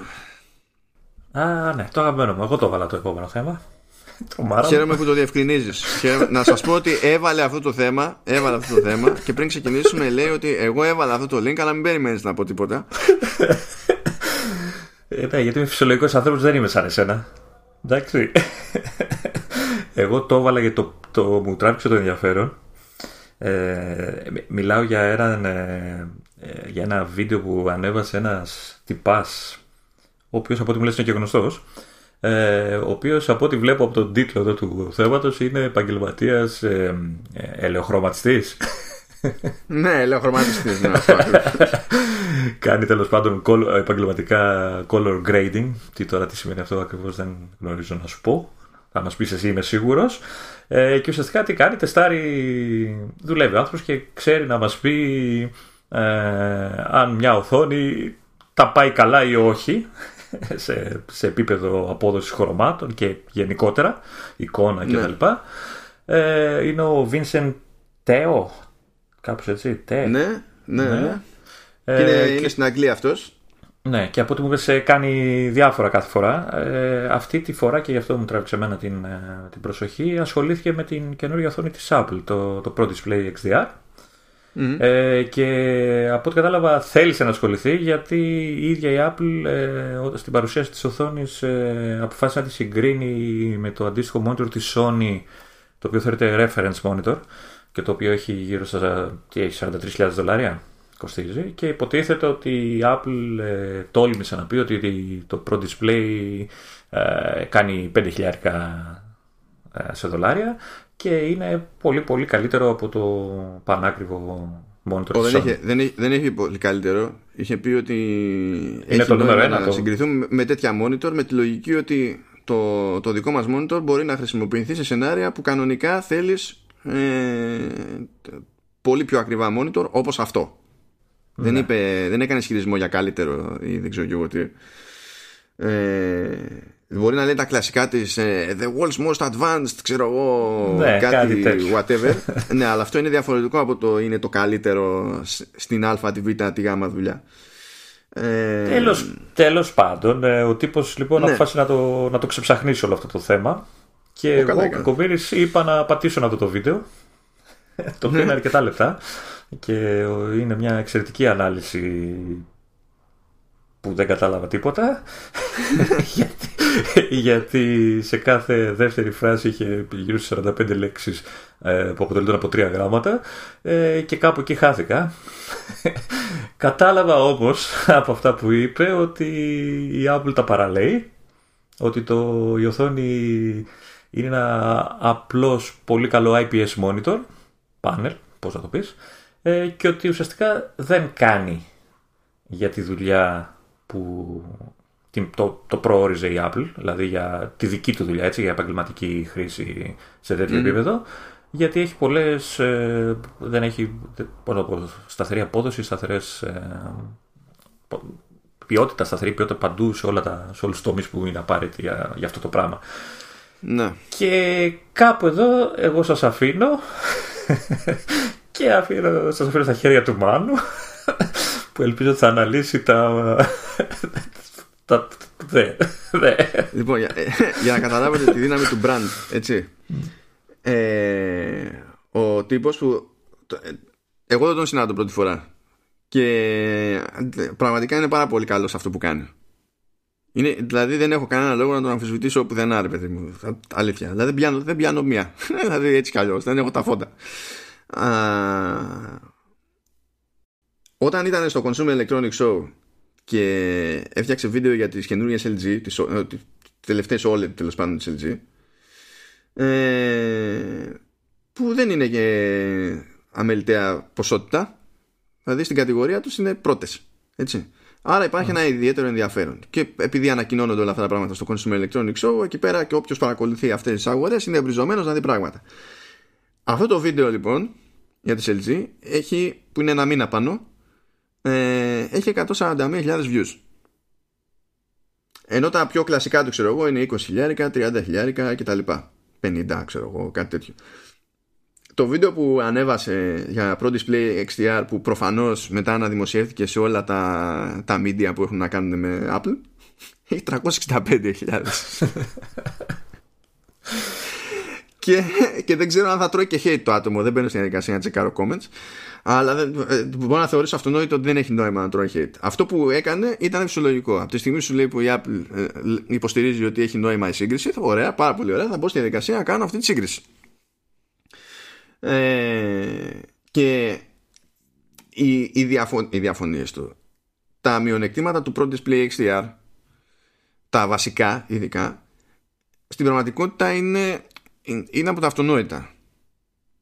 Στη μία περίπτωση δηλαδή το monitor της, της Sony είναι με LCD νομίζω το συγκεκριμένο. Δεν είναι OLED. Αλλά για να μπορεί να, να έχει το περιθώριο να φωτίσει το κάθε pixel ξεχωριστά και να έχει καλύτερη αντίθεση και, και, και μεγαλύτερη ακρίβεια και τέτοια έχει δύο panels LCD το ένα είναι έγχρωμο και είναι μπροστά και από πίσω έχει ένα το οποίο είναι, λειτουργεί μόνο ασπρόμαυρο. Okay. και στην ουσία ε, ε, ελέγχοντας κάθε pixel του δεύτερου το ανάβει δηλαδή ξέρεις να, να γίνει λευκό ή να το αφήσει ε, σβηστό ξέρω εγώ και τέτοια επηρεάζει την προβολή των έγχρωμων pixels μπροστά. Δηλαδή χρησιμοποιείς στην πραγματικότητα το δεύτερο LCD panel ε, για καλύτερο έλεγχο του backlight. Δεν το χρησιμοποιεί για οθόνη, ξέρω εγώ. Οκ. Ε, ο, ο κόσμος έχει, έχει ήδη καταλάβει γιατί παράτησα εγώ το βίντεο στη μέση και γιατί σε, σε ναι. αφήνω και σε, νομίζω θα μας αφήσει και εμάς σε λίγο. Αυτές οι λύσεις, αυτές οι λύσεις for you σε αυτή την κατηγορία είναι ακριβές λύσεις γιατί μάνι μάνι πληρώνεις δύο panels ναι. ε, και πάλι δεν είναι καμία έκπληξη ότι η Sony έχει, έχει φοβερά reference monitors. Δηλαδή είναι, αυτό ισχύει δεκαετίες δεν είναι πρωτότυπο κτλ. Αλλά και μόνο που έχει το περιθώριο η μία πλευρά το πιο ακριβό το μοντέλο τώρα αυτό της Sony να σου δώσει καλύτερο έλεγχο της φωτεινότητας per pixel ενώ το monitor της Apple δεν μπορεί να το κάνει per pixel απλά έχει πολλές ζώνες. Αυτό σημαίνει ότι ως προς αυτό ε, από άποψη ακρίβειας στο φωτισμό και ομοιομορφίας στο φωτισμό ό,τι και να κάνεις το Pro Display XDR θα είναι χειρότερο χωρίς να πιάσεις κανένα άλλο ζήτημα ναι πάρα πολύ απλά θα είναι χειρότερο οπότε ε, ε, και επειδή εκεί στέκεται σε πρώτη φάση περισσότερο ε, δεν νομίζω ότι έχει άδικο. Θα ήταν, είναι, είναι φύση αδύνατο να έχει άδικο, ειδικά ως αυτό το θέμα. Οπότε μου φαίνεται όλο αυτό φυσιολογικό. Δηλαδή, OK, okay, αυτό δεν κάνει χειρότερο monitor το Pro Display XDR. Σημαίνει ότι δεν κάνει για όλες τις δουλειές. Ναι, αλλά να, να, πω το εξής ότι, ότι εννοείται ότι είναι εξαιρετικό monitor, αλλά η Apple το, το έβαλε εκεί. Το βάλει κόντρα στο άλλο ναι, ναι. Οπότε δεν έχει άδικο που το, και γι αυτό λέω το συγκρίνει. Γι αυτό, όχι, γι' αυτό λέω ότι δικαίως μπήκε και στη διαδικασία και κάνει τη σύγκριση. Διότι ναι, βασίζεται ναι, στον δρόμο τον οποίο το σπρώχνει η Apple. Απλά μην, μην φανεί ότι δικαιολογούμε ε, ότι, ότι είναι καλή οθόνη. Τελεία. Ότι, ότι ουσιαστικά δεν, σύμφωνα με αυτόν δεν κάνει αυτό για το οποίο προορίζεται για τους επαγγελματίες. Δεν προσφέρει όλα αυτά που χρειάζονται οι επαγγελματίες ε, που τα προσφέρει το πιο ακριβό της Sony. Ε, αυτό λίγο να, να διευκρινίσουμε και, και επειδή είπες πριν αυτό, ότι το άρθρο το ίδιο λέει ότι η Apple είπε ότι το Pro Display είναι the best in the world. Οπότε δεν είχα άδικο που το είπα. Ναι, θέλω όλη τη φράση όμως, γιατί σε αυτά η Apple είναι, είναι προσεκτική για να μην είναι να την κυνηγήσει μετά. Τώρα το, το έχω από το άρθρο εγώ, το, ε, το έχει σε quotes όμως, οπότε World's ε, Best Pro Display είναι στα, στα εισαγωγικά. Τώρα αν είναι όντως. Αυτό. Δεν ξέρω αν το έχει πει αυτό. Δεν δε θυμάμαι. Ναι, πρέπει να ψάξουμε να βρούμε το. Θα πρέπει να ναι, δεν το έχω πει Αν το έχει πει, αν το έχει πει έτσι επιλέξει. Και νομίζω δεν έπρεπε αυτό... να το πει έτσι επιλέξει. Ε, ναι, γι' αυτό και νομίζω ξεκίνησε και ο άλλος, ξέρεις. Έπεσε βούρα, ας πούμε, κατευθείαν. Ε, Γιατί μάνι μάνι και εδώ όταν το συζητούσαμε μετά από την πρώτη παρουσίαση στο WWDC λέγαμε ότι εκ των πραγμάτων άμα ήταν όλα θα ήταν καλύτεροι. Γιατί έτσι, έτσι είναι το πράγμα. Κοίτα για μένα μου κάνει. Δεν θα είχα θέμα. Ναι, ε, να σου πω κάτι τώρα δεν ξέρω θα, θα, θα, περάσω λίγο θα πάω λίγο στο τέλος στο συμπέρασμα που βγάζει ναι. ο τύπος και, και να σου πω γιατί μου κάνει εντύπωση. Γιατί Εντάξει, έκανε όλες τις μετρήσεις, έδειχνε το βίντεο διάφορα τεστ που έκανε κτλ. Και, και όντως όλα αυτά που είπες ε, και έχουν και μια λογική κτλ. Μου κάνει εντύπωση το ότι ε, απαντάει με ένα ξερό όχι δεν κάνει για όλα αυτά που, που είπα πιο πριν στο βίντεο κτλ. για τη δουλειά μου ε, ναι. και, δεν, και τον βλέπω ότι δεν επηρεάζεται από τη διαφορά τιμής. Και δεν ξέρω αν εκεί λίγο αδικεί την πρόταση της, ε, της Apple. Αυτό μόνο. Γιατί μιλάμε για μεγάλη διαφορά, έτσι. Ε, δεν, ε, δεν, δεν το αδικεί γιατί στην ουσία μμ. αυτός κοιτάζει από τη σκοπιά της συγκεκριμένη της, της δουλειάς που κάνει. Οπότε για αυτόν το πράγμα είναι απλό. Θα μπορούσα να κάνω με αξιοπιστία τη δουλειά που κάνω με αυτό ή όχι; Και είναι ναι, όχι. Δεν υπάρχει το concept σε αυτές τις περιπτώσεις ε, δεν μπορώ να την κάνω ακριβώς πως θέλω αλλά δεν πειράζει γιατί είναι φθηνότερο γιατί είναι, γιατί είναι πολύ φθηνότερο ξέρω εγώ ναι. και στην περίπτωση τώρα που μπορεί να είσαι ένα στούντιο και να είσαι ξέρω εγώ colorist, animator ή δεν ξέρω και εγώ τι ε, τα στούντιο αυτά δεν είναι αυτονόητο ότι αγοράζουν με τη μία τον εξοπλισμό τους πολλοί δουλεύουν με leasing το hardware ναι. δεν είναι καν το μεγαλύτερο τους έξοδο. Δηλαδή, έπεσα σε μια κουβέντα σχετική τέλος πάντων και σου λέει ρε παιδί μου ότι εγώ με ένα production studio, ας πούμε, που κάνω αυτό το πράγμα ε, και το υψηλότερο κόστος για μένα είναι το μισθολογικό. Ε, δεύτερο έρχεται το, έρχονται οι άδειες χρήσης του software. Και τρίτο και τελευταίο είναι το hardware. Ε, οπότε αυτός από την πλευρά του αυτό θα υπολογίσει. Αν ήταν γραφίστας δεν θα έλεγε αυτό το πράγμα. Γιατί ο γραφίστας δεν έχει τον προβληματισμό που έχει ο, ο συγκεκριμένος. Ναι και παίζει ρόλο ότι αυτός θα την κάνει τη δουλειά του ε, μέσα σε σκοτεινό θάλαμο. Που εκεί παίζει mm. ακόμη περισσότερο ρόλο η έμφυτη αδυναμία που έχει ένα, ένα πάνελ που δεν μπορεί να ελέγξει το φωτισμό ανά πίξελ. Θα το πει από τη σκοπιά του. Και δεδομένου ότι ε, ξεκίνησε τέτοιου είδους συγκρίσεις η Apple από μόνη της έτσι κι αλλιώς του έδωσε μόνη, του, μόνη της το δικαίωμα ρε παιδί μου να μπει σε αυτή τη διαδικασία. Δεν, δεν μου κάνει καμία εντύπωση αυτό το πράγμα. Άλλος βέβαια, γιατί είναι ανάλογα με την περίπτωση. Άλλος θα σου πει ότι δεν έτυχε να πέσει και σε μια τέτοια συζήτηση. Επειδή έχει κάποια standard reference modes ε, το, ε, το Pro Display XDR που λειτουργούν σε συνδυασμό με, με macOS σου λέει ένας ότι αναλάβαμε μια δουλειά ξέρω εγώ για μια ταινία που είναι ε, CGI animation ε, που έπρεπε να την παραδώσει με, σφιχτό χρονικό δια, χρονοδιάγραμμα. Ε, βασιζόμενοι δουλεύοντας πάνω σε συγκεκριμένο reference mode για το οποίο δεν ήμασταν έτοιμοι ως εταιρεία. Δεν είχαμε τον απαραίτητο εξοπλισμό. Και αγοράσαμε Mac Pro και αυτά τα monitor επί τούτου και έτσι μπορέσαμε να, να πάρουμε αυτή τη δουλειά και να την κάνουμε Πάντως αυτό που λες για τα modes και όλα αυτά τα, τα προφίλ ουσιαστικά που υποστηρίζει η οθόνη, έλεγε ο τύπος ότι είναι μονόδρομος ένας Mac με, αυτή, με το Pro Display γιατί ακόμα δεν έχει δώσει η Apple ε, δυνατό, δεν ξέρω, κάποια controls ε, για αυτά τα πράγματα που να λειτουργούν ξέρεις, και σε άλλες, σε άλλες πλατφόρμες. Και αυτό λέει είναι, είναι ένα θέμα ε, μέσα σε όλα ότι για να, το, να την ελέγξει και να τη ρυθμίσει όπως πρέπει, να παίξει δηλαδή mm. με τα προφίλ εικόνας κτλ., ε, πρέπει να έχει οπωσδήποτε Mac. Ακόμα δηλαδή δεν έχουν διατεθεί σε άλλα, σε άλλα format ε, τέτοια πράγματα. Δεν ξέρω αν θα το κάνει αργότερα η Apple βέβαια. Το δεν νομίζω να το κάνει και στη τελική γιατί να το κάνει. Να σου πω, money money, ε, το, το, το macOS έχει συστηματικά καλύτερη διαχείριση θεμάτων HDR σε σχέση με Windows. Ναι. Ε, γι' αυτό αυτό δεν είναι θέμα monitor σε εκείνη την περίπτωση. Στη, για τα Windows, ας πούμε, είναι θέμα Microsoft. Mm. Ε, και τι να γίνει, ο ένας έχει κάνει μια δουλειά παραπάνω, ο άλλος έχει κάνει μια δουλειά παρακάτω, ας το πούμε. Εντάξει, τι να γίνει τώρα. Και αυτό είναι εξοπλισμός για άλλες δουλειές. Να μπεις στη διαδικασία να πει τι, για να μπορείς να το συνδέσεις ό,τι PC θέλεις και να μπορείς να κάνεις την αυτή τη δουλειά. Γιατί να στο κάνεις αυτό; Τι συμφέρει σε κάτι, όχι.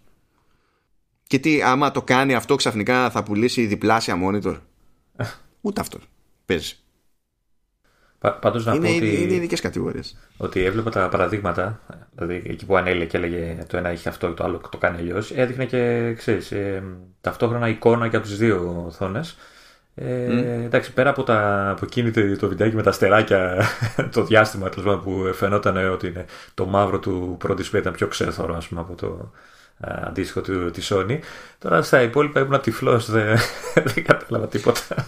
Στα υπόλοιπα δεν πρόκειται να το καταλάβεις και από ένα βίντεο στο YouTube. Και ο τύπος το ξέρει. γι' αυτό χρειάζεται αναγκαστικά εξήγηση το πράγμα. Δεν γίνεται να σου ναι. δείξει πράγματα που βλέπει εκείνος με το μάτι ή μπορεί να τα μετρήσει ναι. με, με εργαλεία που έχει εκεί με το βίντεο, γιατί δεν ελέγχει την ποιότητα του βίντεο στο YouTube. Έχει ό,τι νομίζει το YouTube για κάποια πράγματα. Ναι, ισχύει αυτό. Αλλά προσπαθεί εντάξει, να δείξει ό,τι τέλος πάντων μπορεί, μπορεί να δείξει. Ε, θα το βάλουμε το βίντεο στις, στις σημειώσεις. Για μένα δείτε το. Βοήθεια, γιατί, Βοήθειά σας. γιατί ο, ο τύπος είναι πραγματικά καλός και ξέρει όντως τι λέει. Ξέρει, ξέρει όντως τι λέει. Ε, τώρα, άμα κάποιος το παίρνει προσωπικά, το ένα ή το άλλο δεν έχει νόημα να το παίρνει προσωπικά. Αλλά ξέρω εγώ κάτι τι θέλετε. Ε, ε, κάνει και χιουμοράκι σε κανένα δύο σημεία, εντάξει, έχει φάση. ναι, είναι, είναι, είναι γενικά πολύ καλός αυτός. Είναι πολύ καλός. Ωραία. Ε... Είδες τι ωραία link σου βρίσκω, είδες που παραπονιέσαι. Ναι, εσύ τα βρίσκεις. Εγώ πρόβλημα δεν είχα με αυτό το θέμα προφανώς. Ε, αλλά μία που το κάνεις πάσα και μία που αρχίζεις μόνος και παραπονιέσαι. Οπότε δεν ξέρω τι περιμένεις. όχι, όχι. Απλά επειδή σε φοβάμαι, είπαμε σε αυτά τα θέματα σε φοβάμαι. Προσπαθώ να σε περιορίσω, γι' αυτό παραπονιέμαι για να μαζευτείς. Ήθελα όμως να έτσι να μου αναλύσει. Και μα είναι, ε, είναι. Αντίστοιχα, μπορείς να πιάσεις ένα OLED reference monitor και να, mm. και να πεις ότι είναι τουμπάνο είναι φοβερό, είναι ότι καλύτερο υπήρξε ποτέ. Κάνω τη δουλειά μου, είμαι ο καλύτερος. Αλλά δεν έχει τη φωτεινότητα που θέλω και με ζορίζει αυτό σε HDR γιατί, γιατί γενικά τα OLED panels δεν έχουν τη φωτεινότητα που μπορούν να έχουν τα LCD panels. Είναι μια δυναμία συγκριτική ρε παιδί μου που μπορεί να μην φτάνει σε επίπεδο που μας ενοχλεί εμάς στην πράξη. Αλλά άλλο εμείς, άλλο ο άλλος που θέλει να κάνει το, ναι. τη ρύθμιση των, αυτού που θα φτάσει κάποια στιγμή σε εμάς για να το δούμε. Ή και να γυρίσει και να σου πει ναι αλλά ε, υπάρχει και η πιθανότητα για burning ναι υπάρχει η πιθανότητα για burning το πόσο θα σε επηρεάσει το α ή το β έχει να κάνει και με το ποιόν της δουλειάς, ειδικά σε αυτά τα επίπεδα. Δεν, δεν μπορείς να το προσεγγίσεις σαν να είσαι ένας απλός καθημερινός χρήστης τέλος πάντων. Αν είσαι, αν είσαι ένας απλός χρήστης είναι overkill όλο αυτό έτσι κι αλλιώς. Αν είσαι φωτογράφος είναι χαρά Θεού. Δεν σε απασχολεί τόσο πολύ ο έλεγχος του φωτός σε εκείνη την περίπτωση. Αν είσαι γραφίστας είναι πάλι χαρά Θεού. Ε, εξαρτάται πάντα από το τι και, και πώς το κάνεις. Αν είσαι ε, συνθετης ε, που προφανώς ο καημός σου δεν είναι η χρωματική ακρίβεια πιο πολύ είναι το τι χώρο έχεις στο monitor και όχι τέτοια πράγματα ε, δεν σε ενδιαφέρουν όλα αυτά είναι ανάλογα με, τη, με την περίπτωση. Anyway, από ό,τι φαίνεται δεν θα χωρέσουν όλα τα θέματα. Κλασικό, κλασικό φαινόμενο. Ε, από τη, στιγμή Αλλά... που έχεις, από τη στιγμή που έχουμε θέμα για οθόνη το τραγικότερο όλων είναι ότι τα θέματα για, τη, για τις οθόνες τα κάνει πιο νιανιά ο μεταξύ των δυο μας πιο τυφλός Αυτό δεν θα παλιώνει ποτέ σαν αστείο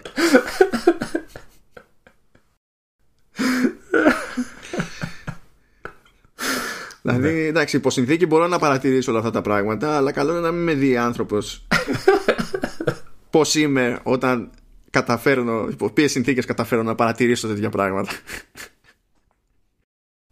Οπότε να υποθέσω δεν θες να πούμε τίποτα από τα άλλα, από τα άλλα δύο, έτσι; Δεν θες να... Γιατί έχουν όχι, όχι, το ένα, όχι, το ένα το έχουμε πετάξει. Το ένα το έχουμε πετάξει. Α, α ποιο, ποιο απ' όλα; Το μέσο επόμενο. Α, OK. Okay. Ε, λοιπόν, τη, πριν από καμιά δεκαριά μέρες ε, με νέα beta του, του Καταλήνα έσκασε και νέα beta του Xcode που το Xcode το χρησιμοποιεί γενικά όποιος developer θέλει να φτιάξει εφαρμογή για, ε, για Mac, iOS και τα λοιπά. Αν και διατίθεται δωρεάν σε όλους. Δηλαδή υπάρχει στο store μπορεί να πάει να κατεβάσει ποιο θέλει. Δεν είναι δηλαδή κάποια αποκλειστικότητα ιδιαίτερη. Αλλά τέλος πάντων η συγκεκριμένη έκδοση του Xcode ε, διατίθεται για την επίσης τέλος πάντων έκδοση beta του, του macOS Catalina. Αυτή τη συγκεκριμένη δεν μπορεί να την δοκιμάσει κάποιος δηλαδή αν δεν είναι σε beta. Και πήρανε χαμπάρι ότι σε αυτή την έκδοση ε, έχεις πλέον το περιθώριο ως developer να δηλώσεις το ίδιο app ID ε, για ένα πακέτο που περιλαμβάνει όλες τις εκδόσεις της εφαρμογής σου δηλαδή για macOS, iPadOS, iOS και watchOS και ό,τι σου γουστάρει. Γιατί αυτό τέλος πάντων είναι άξιο αναφοράς. Γιατί σε πρώτη φάση προηγουμένως ε, δεν ήταν δυνατό να βάλεις το, στο ίδιο ID και την εφαρμογή, την εφαρμογή σου σε Mac. Δηλαδή μπορεί να είσαι, ξέρω εγώ, είσαι η... Δεν είπα Siri, είπα είσαι η. Ναι, ναι, I didn't catch that, could you try again; Όχι, όχι, είναι φυσιολογικό που δεν το... Ναι, άσε μας Siri. λοιπόν, ε... Άρα εγώ ήμουνα λοιπόν ένας developer και έβγαζα μια εφαρμογή που την είχα σε όλες τις πλατφόρμες. Ε, έπρεπε να δηλώσω ένα ID για την έκδοση για Mac και άλλο ID για όλες τις υπόλοιπες. Ε, αυτό μου δημιουργούσε κάποια συγκεκριμένα προβλήματα. Αν εγώ είχα κάποια πράγματα που τα διέθετα με έξτρα χρέωση και κάποιος πλήρωνε για αυτές τις ιδιότητες στην έκδοση για Mac ήταν δύσκολο να του ξεκλειδώσει τα ίδια πράγματα και στις άλλες εκδόσεις και του μπαλεν διότι όλη η συναλλαγή είχε συνδεθεί στην ουσία με άλλο ID Α, δεν εννοώ Apple ID λέω το ID της εφαρμογής που είναι δηλωμένο στο store δεν το βλέπει αυτό ο χρήστης ξέρω εγώ ή κάτι τέτοιο έχει να κάνει με τον τρόπο που λειτουργεί το σύστημα της Apple Ουσιαστικά δηλαδή η ίδια εφαρμογή το σύστημα την έλειπε σαν δύο, σαν δύο διαφορετικές εφαρμογές. Ναι, έπρεπε να δηλώσεις ως ξεχωριστό πράγμα την έκδοση για Mac ενώ όλες τις άλλες εκδόσεις μπορούσες να τις δηλώσεις ως ένα πακέτο. Να. Άσχετα με το αν εγώ έχω κατεβάσει όλες αυτές. Όλα αυτά έχουν να κάνουν με το backend της, της Apple.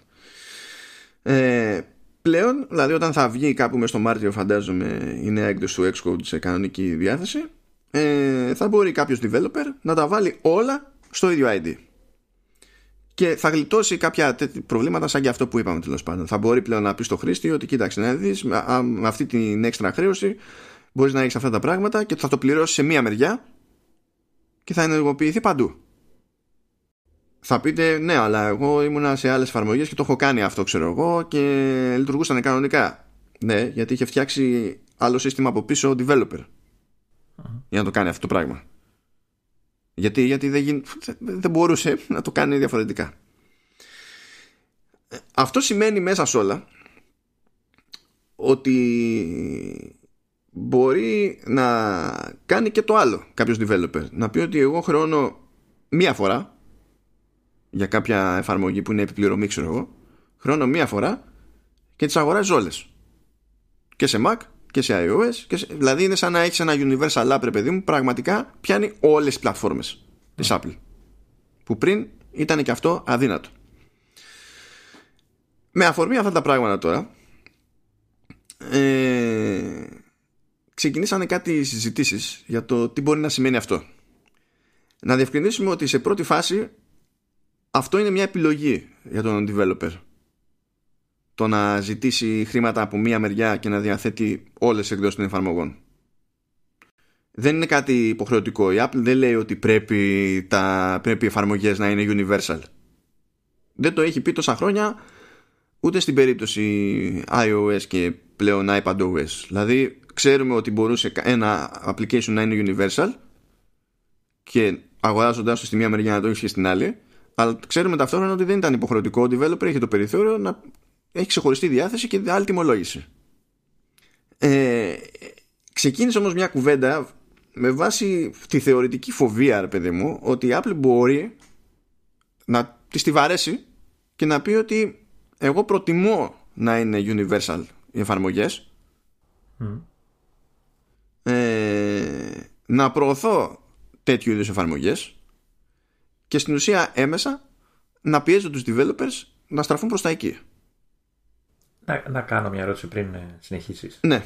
Όλο αυτό το universal α, θα, θα αφορά, δηλαδή όταν θα αγοράζω εγώ μια ε, εφαρμογή στο iOS και θα μου έρχεται και στο Mac, αφορά εφαρμογές που είναι μέσω του Catalyst που λέμε; Ή μπορεί να είναι και άσχετο τελείως να μην έχει θέμα. Το δεν παίζει ρόλο. Το μόνο που παίζει ρόλο είναι το δηλωμένο ID. Αν η εφαρμογή για Mac έχει στηθεί σε Catalyst ή όχι, είναι άσχετο. Α, OK. Okay. Δεν τους ενδιαφέρει αυτό. Ισχύει για όλες τις εφαρμογές, ουσιαστικά. Ναι, ναι, ναι. ναι.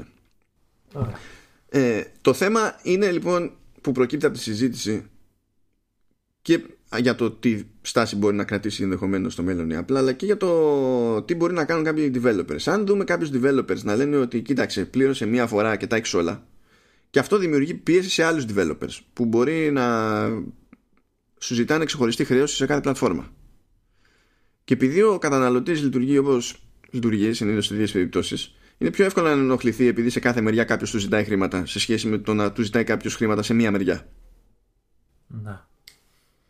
Ε, το, το θέμα, εγώ η πρώτη μου απορία εμένα, το, το πρώτο έτσι που σκέφτομαι, ε, έχει να κάνει με την τιμή, με το ότι καλύτερα να πληρώσει δηλαδή, ο καταναλωτής, ε, αλλά σε, σε φάση ότι ε, επειδή οι εφαρμογές για Mac είναι πιο άκριβες, σωστά, mm. είναι συνήθως πολύ πιο άκριβες από αυτές που έχουμε συνηθίσει σε iOS, ε, τι ακριβώς θα μπορεί να κάνει ένας developer ε, για κάποιον που αγοράζει μια εφαρμογή σε iOS η οποία ξέρω εγώ ένα μερολόγιο, ένα ό,τι να είναι το οποίο έχει συνηθίσει να το πληρώνει 2, 3, άντε 10 ευρώ ε, και τώρα θα τον ε, αναγκάζει σε τον ε, ίδιο πελάτη να αγοράσει την ίδια εφαρμογή πολύ πιο ακριβά γιατί από τη μία θα περιλαμβάνει και την έκδοση για Mac ε, αλλά από την άλλη ο, ο πελάτης αυτός μπορεί πρώτον να μην τη θέλει ή να μην έχει Mac. Οπότε αναγκάζεται να πληρώσει κάτι πολύ πιο ακριβά ε, χωρίς ουσιαστικά να μπορεί να το αξιοποιήσει πλήρως. Καλά. Αναγκάζεται. Αυτή τη στιγμή δεν ξέρουμε καν τι να ε, κάνουν developers. Ναι, είναι θεωρητικό λόγο. Είναι, είναι ένα πρόβλημα που μου ήρθε μόλις το άκουσα, ρε παιδί με αυτό. Δηλαδή λέω, θα αρχίσουν δηλαδή εφαρμογές στο App Store, στο iPhone να, να βλέπουμε τιμές 40 και 50 ευρώ. Γιατί κάπου τόσο ότι αυτό δεν πρόκειται να συμβεί, διότι ο καταναλωτής θα πάθει σοκ, δεν θα έχει ιδέα ναι. γιατί συμβαίνει αυτό το πράγμα και τι σημαίνει. Ακριβώς. Ακριβώς. Ε, επειδή προφανώς πολύ περισσότεροι έχουν iPhone από, από ότι έχουν Mac, έχουν και λιγότερη εμπειρία για, στην τιμολόγηση των εφαρμογών για Mac. Οπότε δεν θα πάει στο το μυαλό τους στη σκέψη ότι Α, εντάξει, έγινε αυτό επειδή με βάση την κλασική τιμολόγηση μιας εφαρμογής για Mac τέλος πάντων σε αυτή την κατηγορία βγάζει νόημα αυτή τη τιμή. Δεν μπορεί να το σκεφτεί κανένας αυτό το πράγμα, εννοείται. Με την ε... ούτε, ούτε, ούτε, εγώ δεν θα το σκεφτόμουν. Δηλαδή, ναι. Okay. ναι, ναι. Ε, νομίζω ότι η μόνη επιλογή που θα είχε σε ένα τέτοιο σενάριο ένας developer που δεν ξέρω πόσο εφικτό είναι, υποψιάζομαι ότι είναι με ένα πολύ συγκεκριμένο τρόπο θα σου πω είναι να βάλει πιο ακριβά ακόμα την εφαρμογή για Mac ώστε να συμπεριλαμβάνει τις εφαρμογές ε, στο, στις άλλες πλατφόρμες ε, αλλά να διαθέτει και ξεχωριστά τις άλλες εφαρμογές με τις τιμές που έχει νόημα αυτό Άρα να κάνει πάλι δηλαδή δύο ID ουσιαστικά να είναι δηλαδή με το παλιό σύστημα όχι ακριβώς. Στην ουσία είναι σαν να φτιάχνει bundle. Έχει τη δυνατότητα το, το App Store για bundles όπου ε, μπορεί να σου πουλήσει ως πακέτο ε, ο ίδιος developer κάποιες εφαρμογές. Και συνήθως το κάνουν αυτό το πράγμα ξέρεις εν είδη προσφοράς τα παιδί μου ναι. και πληρώνεις κάτι λιγότερο σε σχέση με το να τα αγοράζεις όλα ένα-ένα ξεχωριστά γι' αυτό το λέω ότι υποψιάζομαι ότι γίνεται και ίσως να έχει ένα νόημα να γίνει από τη μεριά του, του Mac. Δηλαδή αυτό που θα βλέπεις εσύ στο Mac App Store να σου λέει ότι πληρώνεις τόσο, ξέρω εγώ, αλλά εξασφαλίζεις και τις άλλες εκδόσεις. Ε, ενώ στο iOS και iPadOS App Store να βλέπεις τη μεμονωμένη εφαρμογή εκτός bundle. Ώστε άμα χρειάζεσαι εκείνη αλλά δεν χρειάζεσαι για Mac να έχεις το περιθώριο να την πάρεις. Θα, θα μου πεις, άμα, άμα χρειάζεται για Mac, είναι σίγουρο ότι χρειάζεται και για iOS και για iPadOS. Γενικά είναι πιο πιθανό. Δηλαδή, αν, να έχεις Mac και να έχεις και iPhone, είναι πιο πιθανό από το να ξεκινήσεις με iPhone και να, έχεις, να καταλήξεις να έχεις και Mac. Θα, μήπως θα υπάρχει δυνατότητα να μην κάνεις ξεχωριστά ε, ξέρεις, ξεχωριστές καταχωρήσεις και να, να είναι με ένα ε, μία εφαρμογή και ε, μόλι την αγοράζει να ξεκλειδώνει παντού, αλλά να, ε, το, το ξεκλείδωμα αυτό να είναι με τη μορφή in-app ε, αγοράς. Δηλαδή να, να, να αγοράζεις ας πούμε στο iOS το τάδε ημερολόγιο, το τάδε ξέρω, editor, ε, 5-10 ευρώ και μετά σου λέω ότι σου κάνω και μια προσφορά με εντός εφαρμογής αγορά ε, για να πάρεις και την εφαρμογή στο Mac. Άλλα τόσο ξέρω, άλλα δεν ξέρω πώς θα τα κάνει. Και να, να είναι ένα πάλι το να αγοράζει δηλαδή αυτό που θες. και το ναι. αντίστοιχο να γίνεται στο Mac. Κατάλαβες. Δηλαδή στο Mac να παίρνεις την εφαρμογή του Mac και με ξέρω, 10 ευρώ να ξεκλειδώνεις και το iOS και το αντίστροφο. Μήπως, ναι. Αλλά δεν ξέρω αν θα το υποστηρίζει κάτι τέτοιο το, το καινούργιο αυτό το σύστημα. Όχι, νομίζω, νομίζω καλή σκέψη είναι αυτή. Έτσι όπως το, έτσι όπως το λες. Και νομίζω ότι και αυτό πρέπει να, να γίνεται. Ίσως να είναι και πιο απλό βασικά από αυτό που μου ήρθε εμένα. Ναι. Ε, και να βάλουμε και το έξτρα σενάριο γιατί τώρα μιλάμε για εφαρμογές που έτσι κι αλλιώς είναι πληρωμή. Ε, προφανώς υπάρχουν και εφαρμογές και εφαρμογές που κάνουν και, ή έχουν ήδη κάνει στροφή στο συνδρομητικό. Οπότε εκεί προκύπτει άλλη φοβία στις σκέψεις τέλος πάντων γύρω από αυτό το θέμα ότι ίσως αυτό να είναι ένα ακόμα βήμα προς εκείνη την κατεύθυνση. Να έχει άλλο ένα κίνητρο ακόμη ο developer να φτιάχνει μια εφαρμογή που τη βασική της εκδοχή να τη διαθέτει δωρεάν ξέρω εγώ. Ε, αλλά για να μην μπλέκει μετά με όλα αυτά που φτιάξαμε εμείς στα σενάρια να λέει πάρα πολύ ωραία συνδρομή. Που δεν νομίζω ότι θα επιβιώσει κανένας από την κρίνια σε τέτοια, σε γιατί ήδη ο κόσμος γκρινιάζει γενικά για τις συνδρομές. Η, οποία θα μπορεί να έχει και επίπεδα του στυλ ε, συνδρομή, ξέρω εγώ 10 ευρώ το μήνα μόνο για iOS ή 20 και Mac ξέρω να έχει και τέτοια επίπεδα δεν, δεν νομίζω από την άποψη ότι όποια εταιρεία έχει μπει σε αυτή τη διαδικασία συνήθως σου χρεώνει κάτι συγκεκριμένο για την υπηρεσία ε, και το έχει υπολογίσει να είναι έτσι ώστε να βγάζει τη συντήρηση και την ανάπτυξη των εφαρμογών. Αλλιώς θα το είχαμε δει ήδη αυτό να είναι, να είναι διαφορετικό. Ήδη έχουμε εφαρμογές που βασίζονται σε μια συνδρομή που σε καλύπτει σε, σε όλες τις μπάντες. Παρότι ξέρω εγώ οι εφαρμογές μπορεί να μην ήταν στο ίδιο ID. Αυτό νομίζω ότι σαν εξέλιξη πιο πολύ διευκολύνει τον τρόπο με τον οποίο λειτουργούν οι χρεώσεις από πίσω ξέρω εγώ παρά, παρά κάτι άλλο.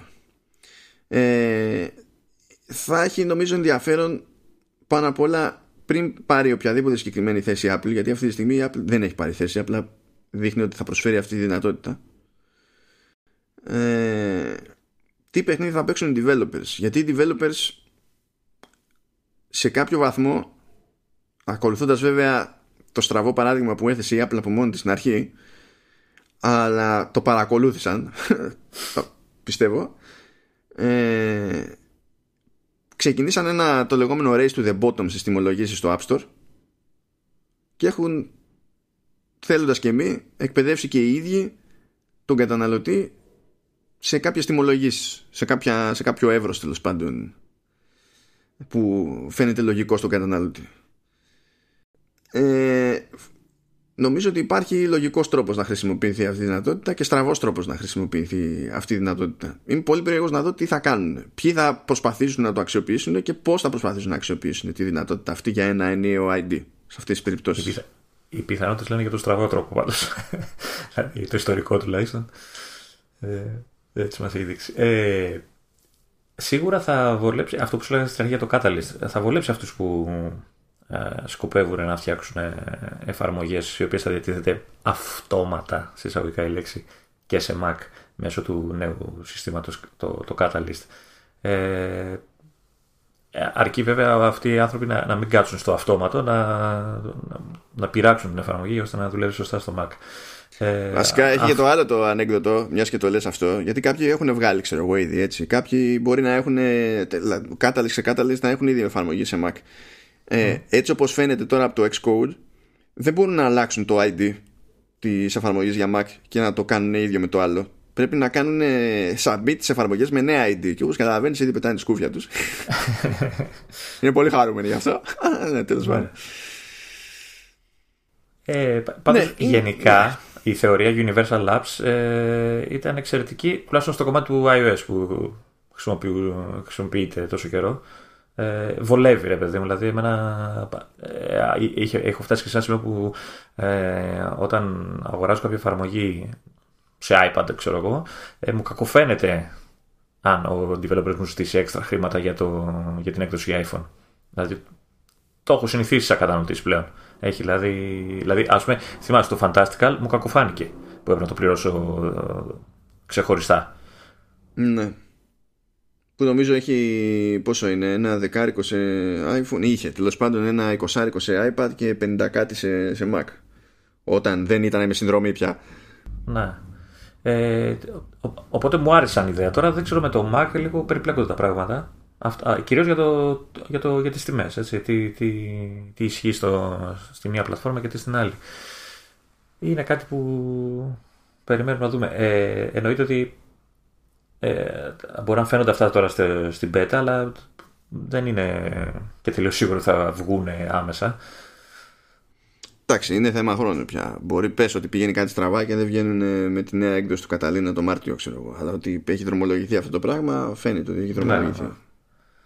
Ναι. Είναι, είμαι, είμαι πολύ περίεργος για το πώς θα επηρεάσει αυτό την οικονομία των απανταχού App Store τέλος πάντων σε αυτή, τη, σε αυτή τη, την περίπτωση.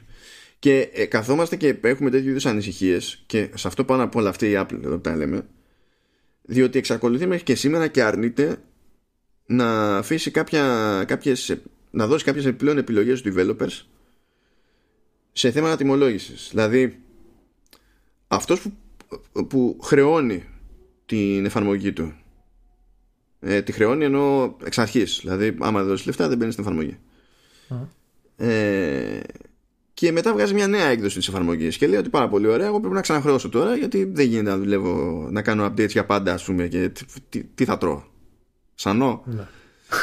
Ε, νέα έκδοση, ξέρω εγώ, όπως είχαμε συνηθίσει παλιά. Έβγαινε κάποια νέα μεγάλη ανανέωση, ξέρω εγώ, μιας εφαρμογής και έλεγε πάρα πολύ ωραία λεφτά.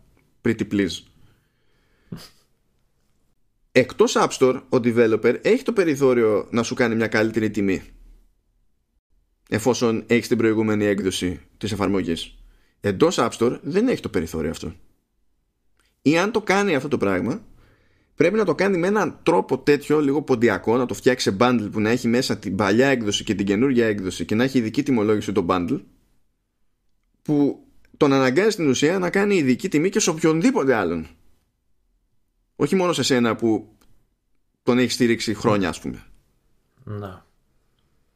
Και αυτό είναι ένα σκάλαμα που έχει η Apple και δεν, δεν έχει εξηγηθεί μέχρι στιγμής για ποιο λόγο το, το έχει αυτό το σκάλαμα. Και ένας λόγος που γίνεται και από μερικούς στροφή σε, σε συνδρομές, όχι ο μόνος λόγος, αλλά ένας λόγος που γίνεται τέτοια στροφή είναι και αυτός. Και αυτό δεν το, δεν το, πραγματικά δεν το καταλαβαίνω. Γιατί επιμένει η Apple στο να μην δίνει μια τέτοια δυνατότητα. Λες και είναι ξέρω εγώ κάτι αδιανόητο. Να, να πω κάτι άλλο. Ε, θα ήμουν τελείως λάθος αν ε, υποστήριζα ότι αν γίνει όλο αυτό που με τα Universal Labs ε, αυτό, αυτός που θα επωφεληθεί περισσότερο ε, είναι, είναι ο Mac. Ε, γιατί το, το App Store στα, στο iOS και στο iPadOS να είναι καλά έχει άπειρες ε, εφαρμογές. Ε, ενώ το Mac App Store είναι λίγο πιο ξέρω, στεγνό. Ε, οπότε αν αρχίσουν και σκάνε μύτη τέτοιες εφαρμογές μέσω από αυτό το σύστημα ε, δεν θα επιφοληθεί το, το Mac, ε, Mac App Store, δεν θα αναγεννηθεί λιγάκι, δεν θα γεμίσει λίγο παραπάνω με επιλογές. Αυτό δεν αλλάζει ότι κάποιος πρέπει να κάνει δουλειά να βγει η έκδοση της εφαρμογής για Όχι, δε, δεν το λέω από αυτήν την άποψη. Το λέω γενικά ότι σαν πλατφόρμα. Δηλαδή, ε, αν την κάνει αυτή τη δουλειά, δεν θα, είναι, δεν θα επιφεληθεί. Γιατί ε, νομίζω το iOS έχει, ε, έχει ε, πώς το λένε, υπερτερεί σε αυτό το, σε αυτό το κομμάτι. Ε, με, με, το περιεχόμενο Καλά, δηλαδή, που έχει το App Store. Μα ξεκάθαρα σε απόλυτους αριθμούς είναι η μεγαλύτερη πλατφόρμα. Ε, όπου, είναι, όπου υπάρχουν περισσότερες χρήστες, είναι πιο ζωντανή και η ανάπτυξη. Αλλά δεν ξέρω πώς θα μπορούσε να το υποφελήσει. Δηλαδή, η ύπαρξη αυτής της δυνατότητας μέσα στο μυαλό μου δεν ασκεί κάποια συγκεκριμένη πίεση ας πούμε, στον developer να φτιάξει εφαρμογή για, για Mac. πίεση όχι, αλλά ίσως είναι κάποιο ξεστηράκι, ρε παιδί μου, ότι ξέρεις, το κάνω και εκεί, θα πάρω και λίγα παραπάνω λεφτά και θα φανώ και σε μια πλατφόρμα που μέχρι τώρα δεν με απασχολούσε ή δεν, δεν ε, ε ναι, τολμούσα ναι, να το καταλαβαίνω. Απλά, απλά δεν καταλαβαίνω πώς αυτή η σκέψη προκύπτει από, το, κατα, από τη δυνατότητα για Universal App. Γιατί η δουλειά που έχει να κάνει δεν αλλάζει. Και η δουλειά ήταν, ο, ο, ο χρόνος και το κόστος mm. της δουλειάς αυτή ήταν που τον απέτρεπε. Γι' αυτό υπάρχει και το Catalyst ως ε, πάντων πρωτοβουλία της Apple. Δεν ήταν το universality, ας πούμε, της της εφαρμογής. Ίσως να ενισχυθεί το... έτσι το αντιλαμβάνομαι εγώ. Ίσως να ενισχυθεί το Catalyst μέσω αυτού. Δηλαδή να το στηρίξουν περισσότεροι. Πώς όμως, πώς, ποια, θα είναι, ποια θα είναι η σκέψη; Γιατί μου τα λες αυτά τα πράγματα και το ζήτημα είναι ότι προσπαθώ να πιάσω τη λογική από πίσω. Ναι, όχι. Ε, ε, εγώ η λογική μου ήταν ότι, ότι εκεί που το, το Mac App Store δεν θα είχε μια εφαρμογή, τώρα έχει περισσότερες πιθανότητες να την αποκτήσει και μέσω του Catalyst αλλά και μέσω του, του Universal App. Γιατί ναι, η δουλειά είναι, θα γίνει έξτρα κτλ. Αλλά ε, ίσως, δεν ξέρω πώς θα το ε, κάνει η Apple, ε, όλο αυτό το σύστημα με το Universal Labs να του δίνει ε, το κίνητρο να την κάνει αυτή τη δουλειά. Ναι, το, το κατάλαβα, αλλά το γιατί; Αυτό σε ρωτάω εγώ. Ποιο, το γιατί τι, να το κάνει; Γιατί, Γιατί θα πάρει, το, θα, πάρει παραπάνω λεφτά, θα πάρει παραπάνω λεφτά και θα πάρει και μεγαλύτερη προβολή. Και θα, θα, θα πιάσει δηλαδή μια αγορά που δεν την έπιανε μέχρι τώρα. Και αυτό, αν αυτό είναι που τον κολλάει, τότε μπορώ να πω ότι ε, υπάρχει ως διευκόλυνση ο δρόμος του Catalyst. Γιατί ναι. το universality είναι έξτρα κίνητρο. Αυτό, αυτό εγώ δεν το πιάνω και θέλω να δω πώς το έχει σκεφτεί. Γιατί το λες ότι μπορεί να είναι, μπορεί να είναι, μπορεί να είναι. Αλλά εγώ αναρωτιέμαι γιατί μπορεί να είναι. Ε, τι να σου πω τώρα. Γιατί ε, θα, θα κάνει μια ενιαία τιμολόγηση που μπορεί να τον συμφέρει. Αυτό. Και θα έχει τρεις εφαρμογές, δύο πώς θα έχει. Ε, ε, βασικά το Universality σε κομμάτι iOS τον συμφέρει γιατί κάνει μία εφαρμογή από όσο ξέρω. Δηλαδή εντάξει, ε, θα, θα την προσαρμόσει σε iPad κτλ. Ε, στις οθόνες. Ε, Να, βλέπεις ότι και εκεί δεν ήταν κανόνας mm. ότι θα είναι Universal εφαρμογή. Ε, νομίζω ότι πλέον είναι. Όχι κανόνας, αλλά είναι πολύ συχνό το φαινόμενο. Είναι μάλλον πολύ πιο σπάνιο να, να βρεις μια εφαρμογή που δεν είναι Universal πλέον τουλάχιστον από αυτές που, έχω, που βλέπω εγώ. Ε, και, και, δεν ξέρω αν, αν ε, με την επέκταση του συστήματος και στο Mac ε, ενισχυθεί το Mac App Store, ενισχυθεί η προβολή του και όλα αυτά, ξέρω εγώ, ε, του δώσουν το κίνητρο. Ε, υποθέσεις κάνω.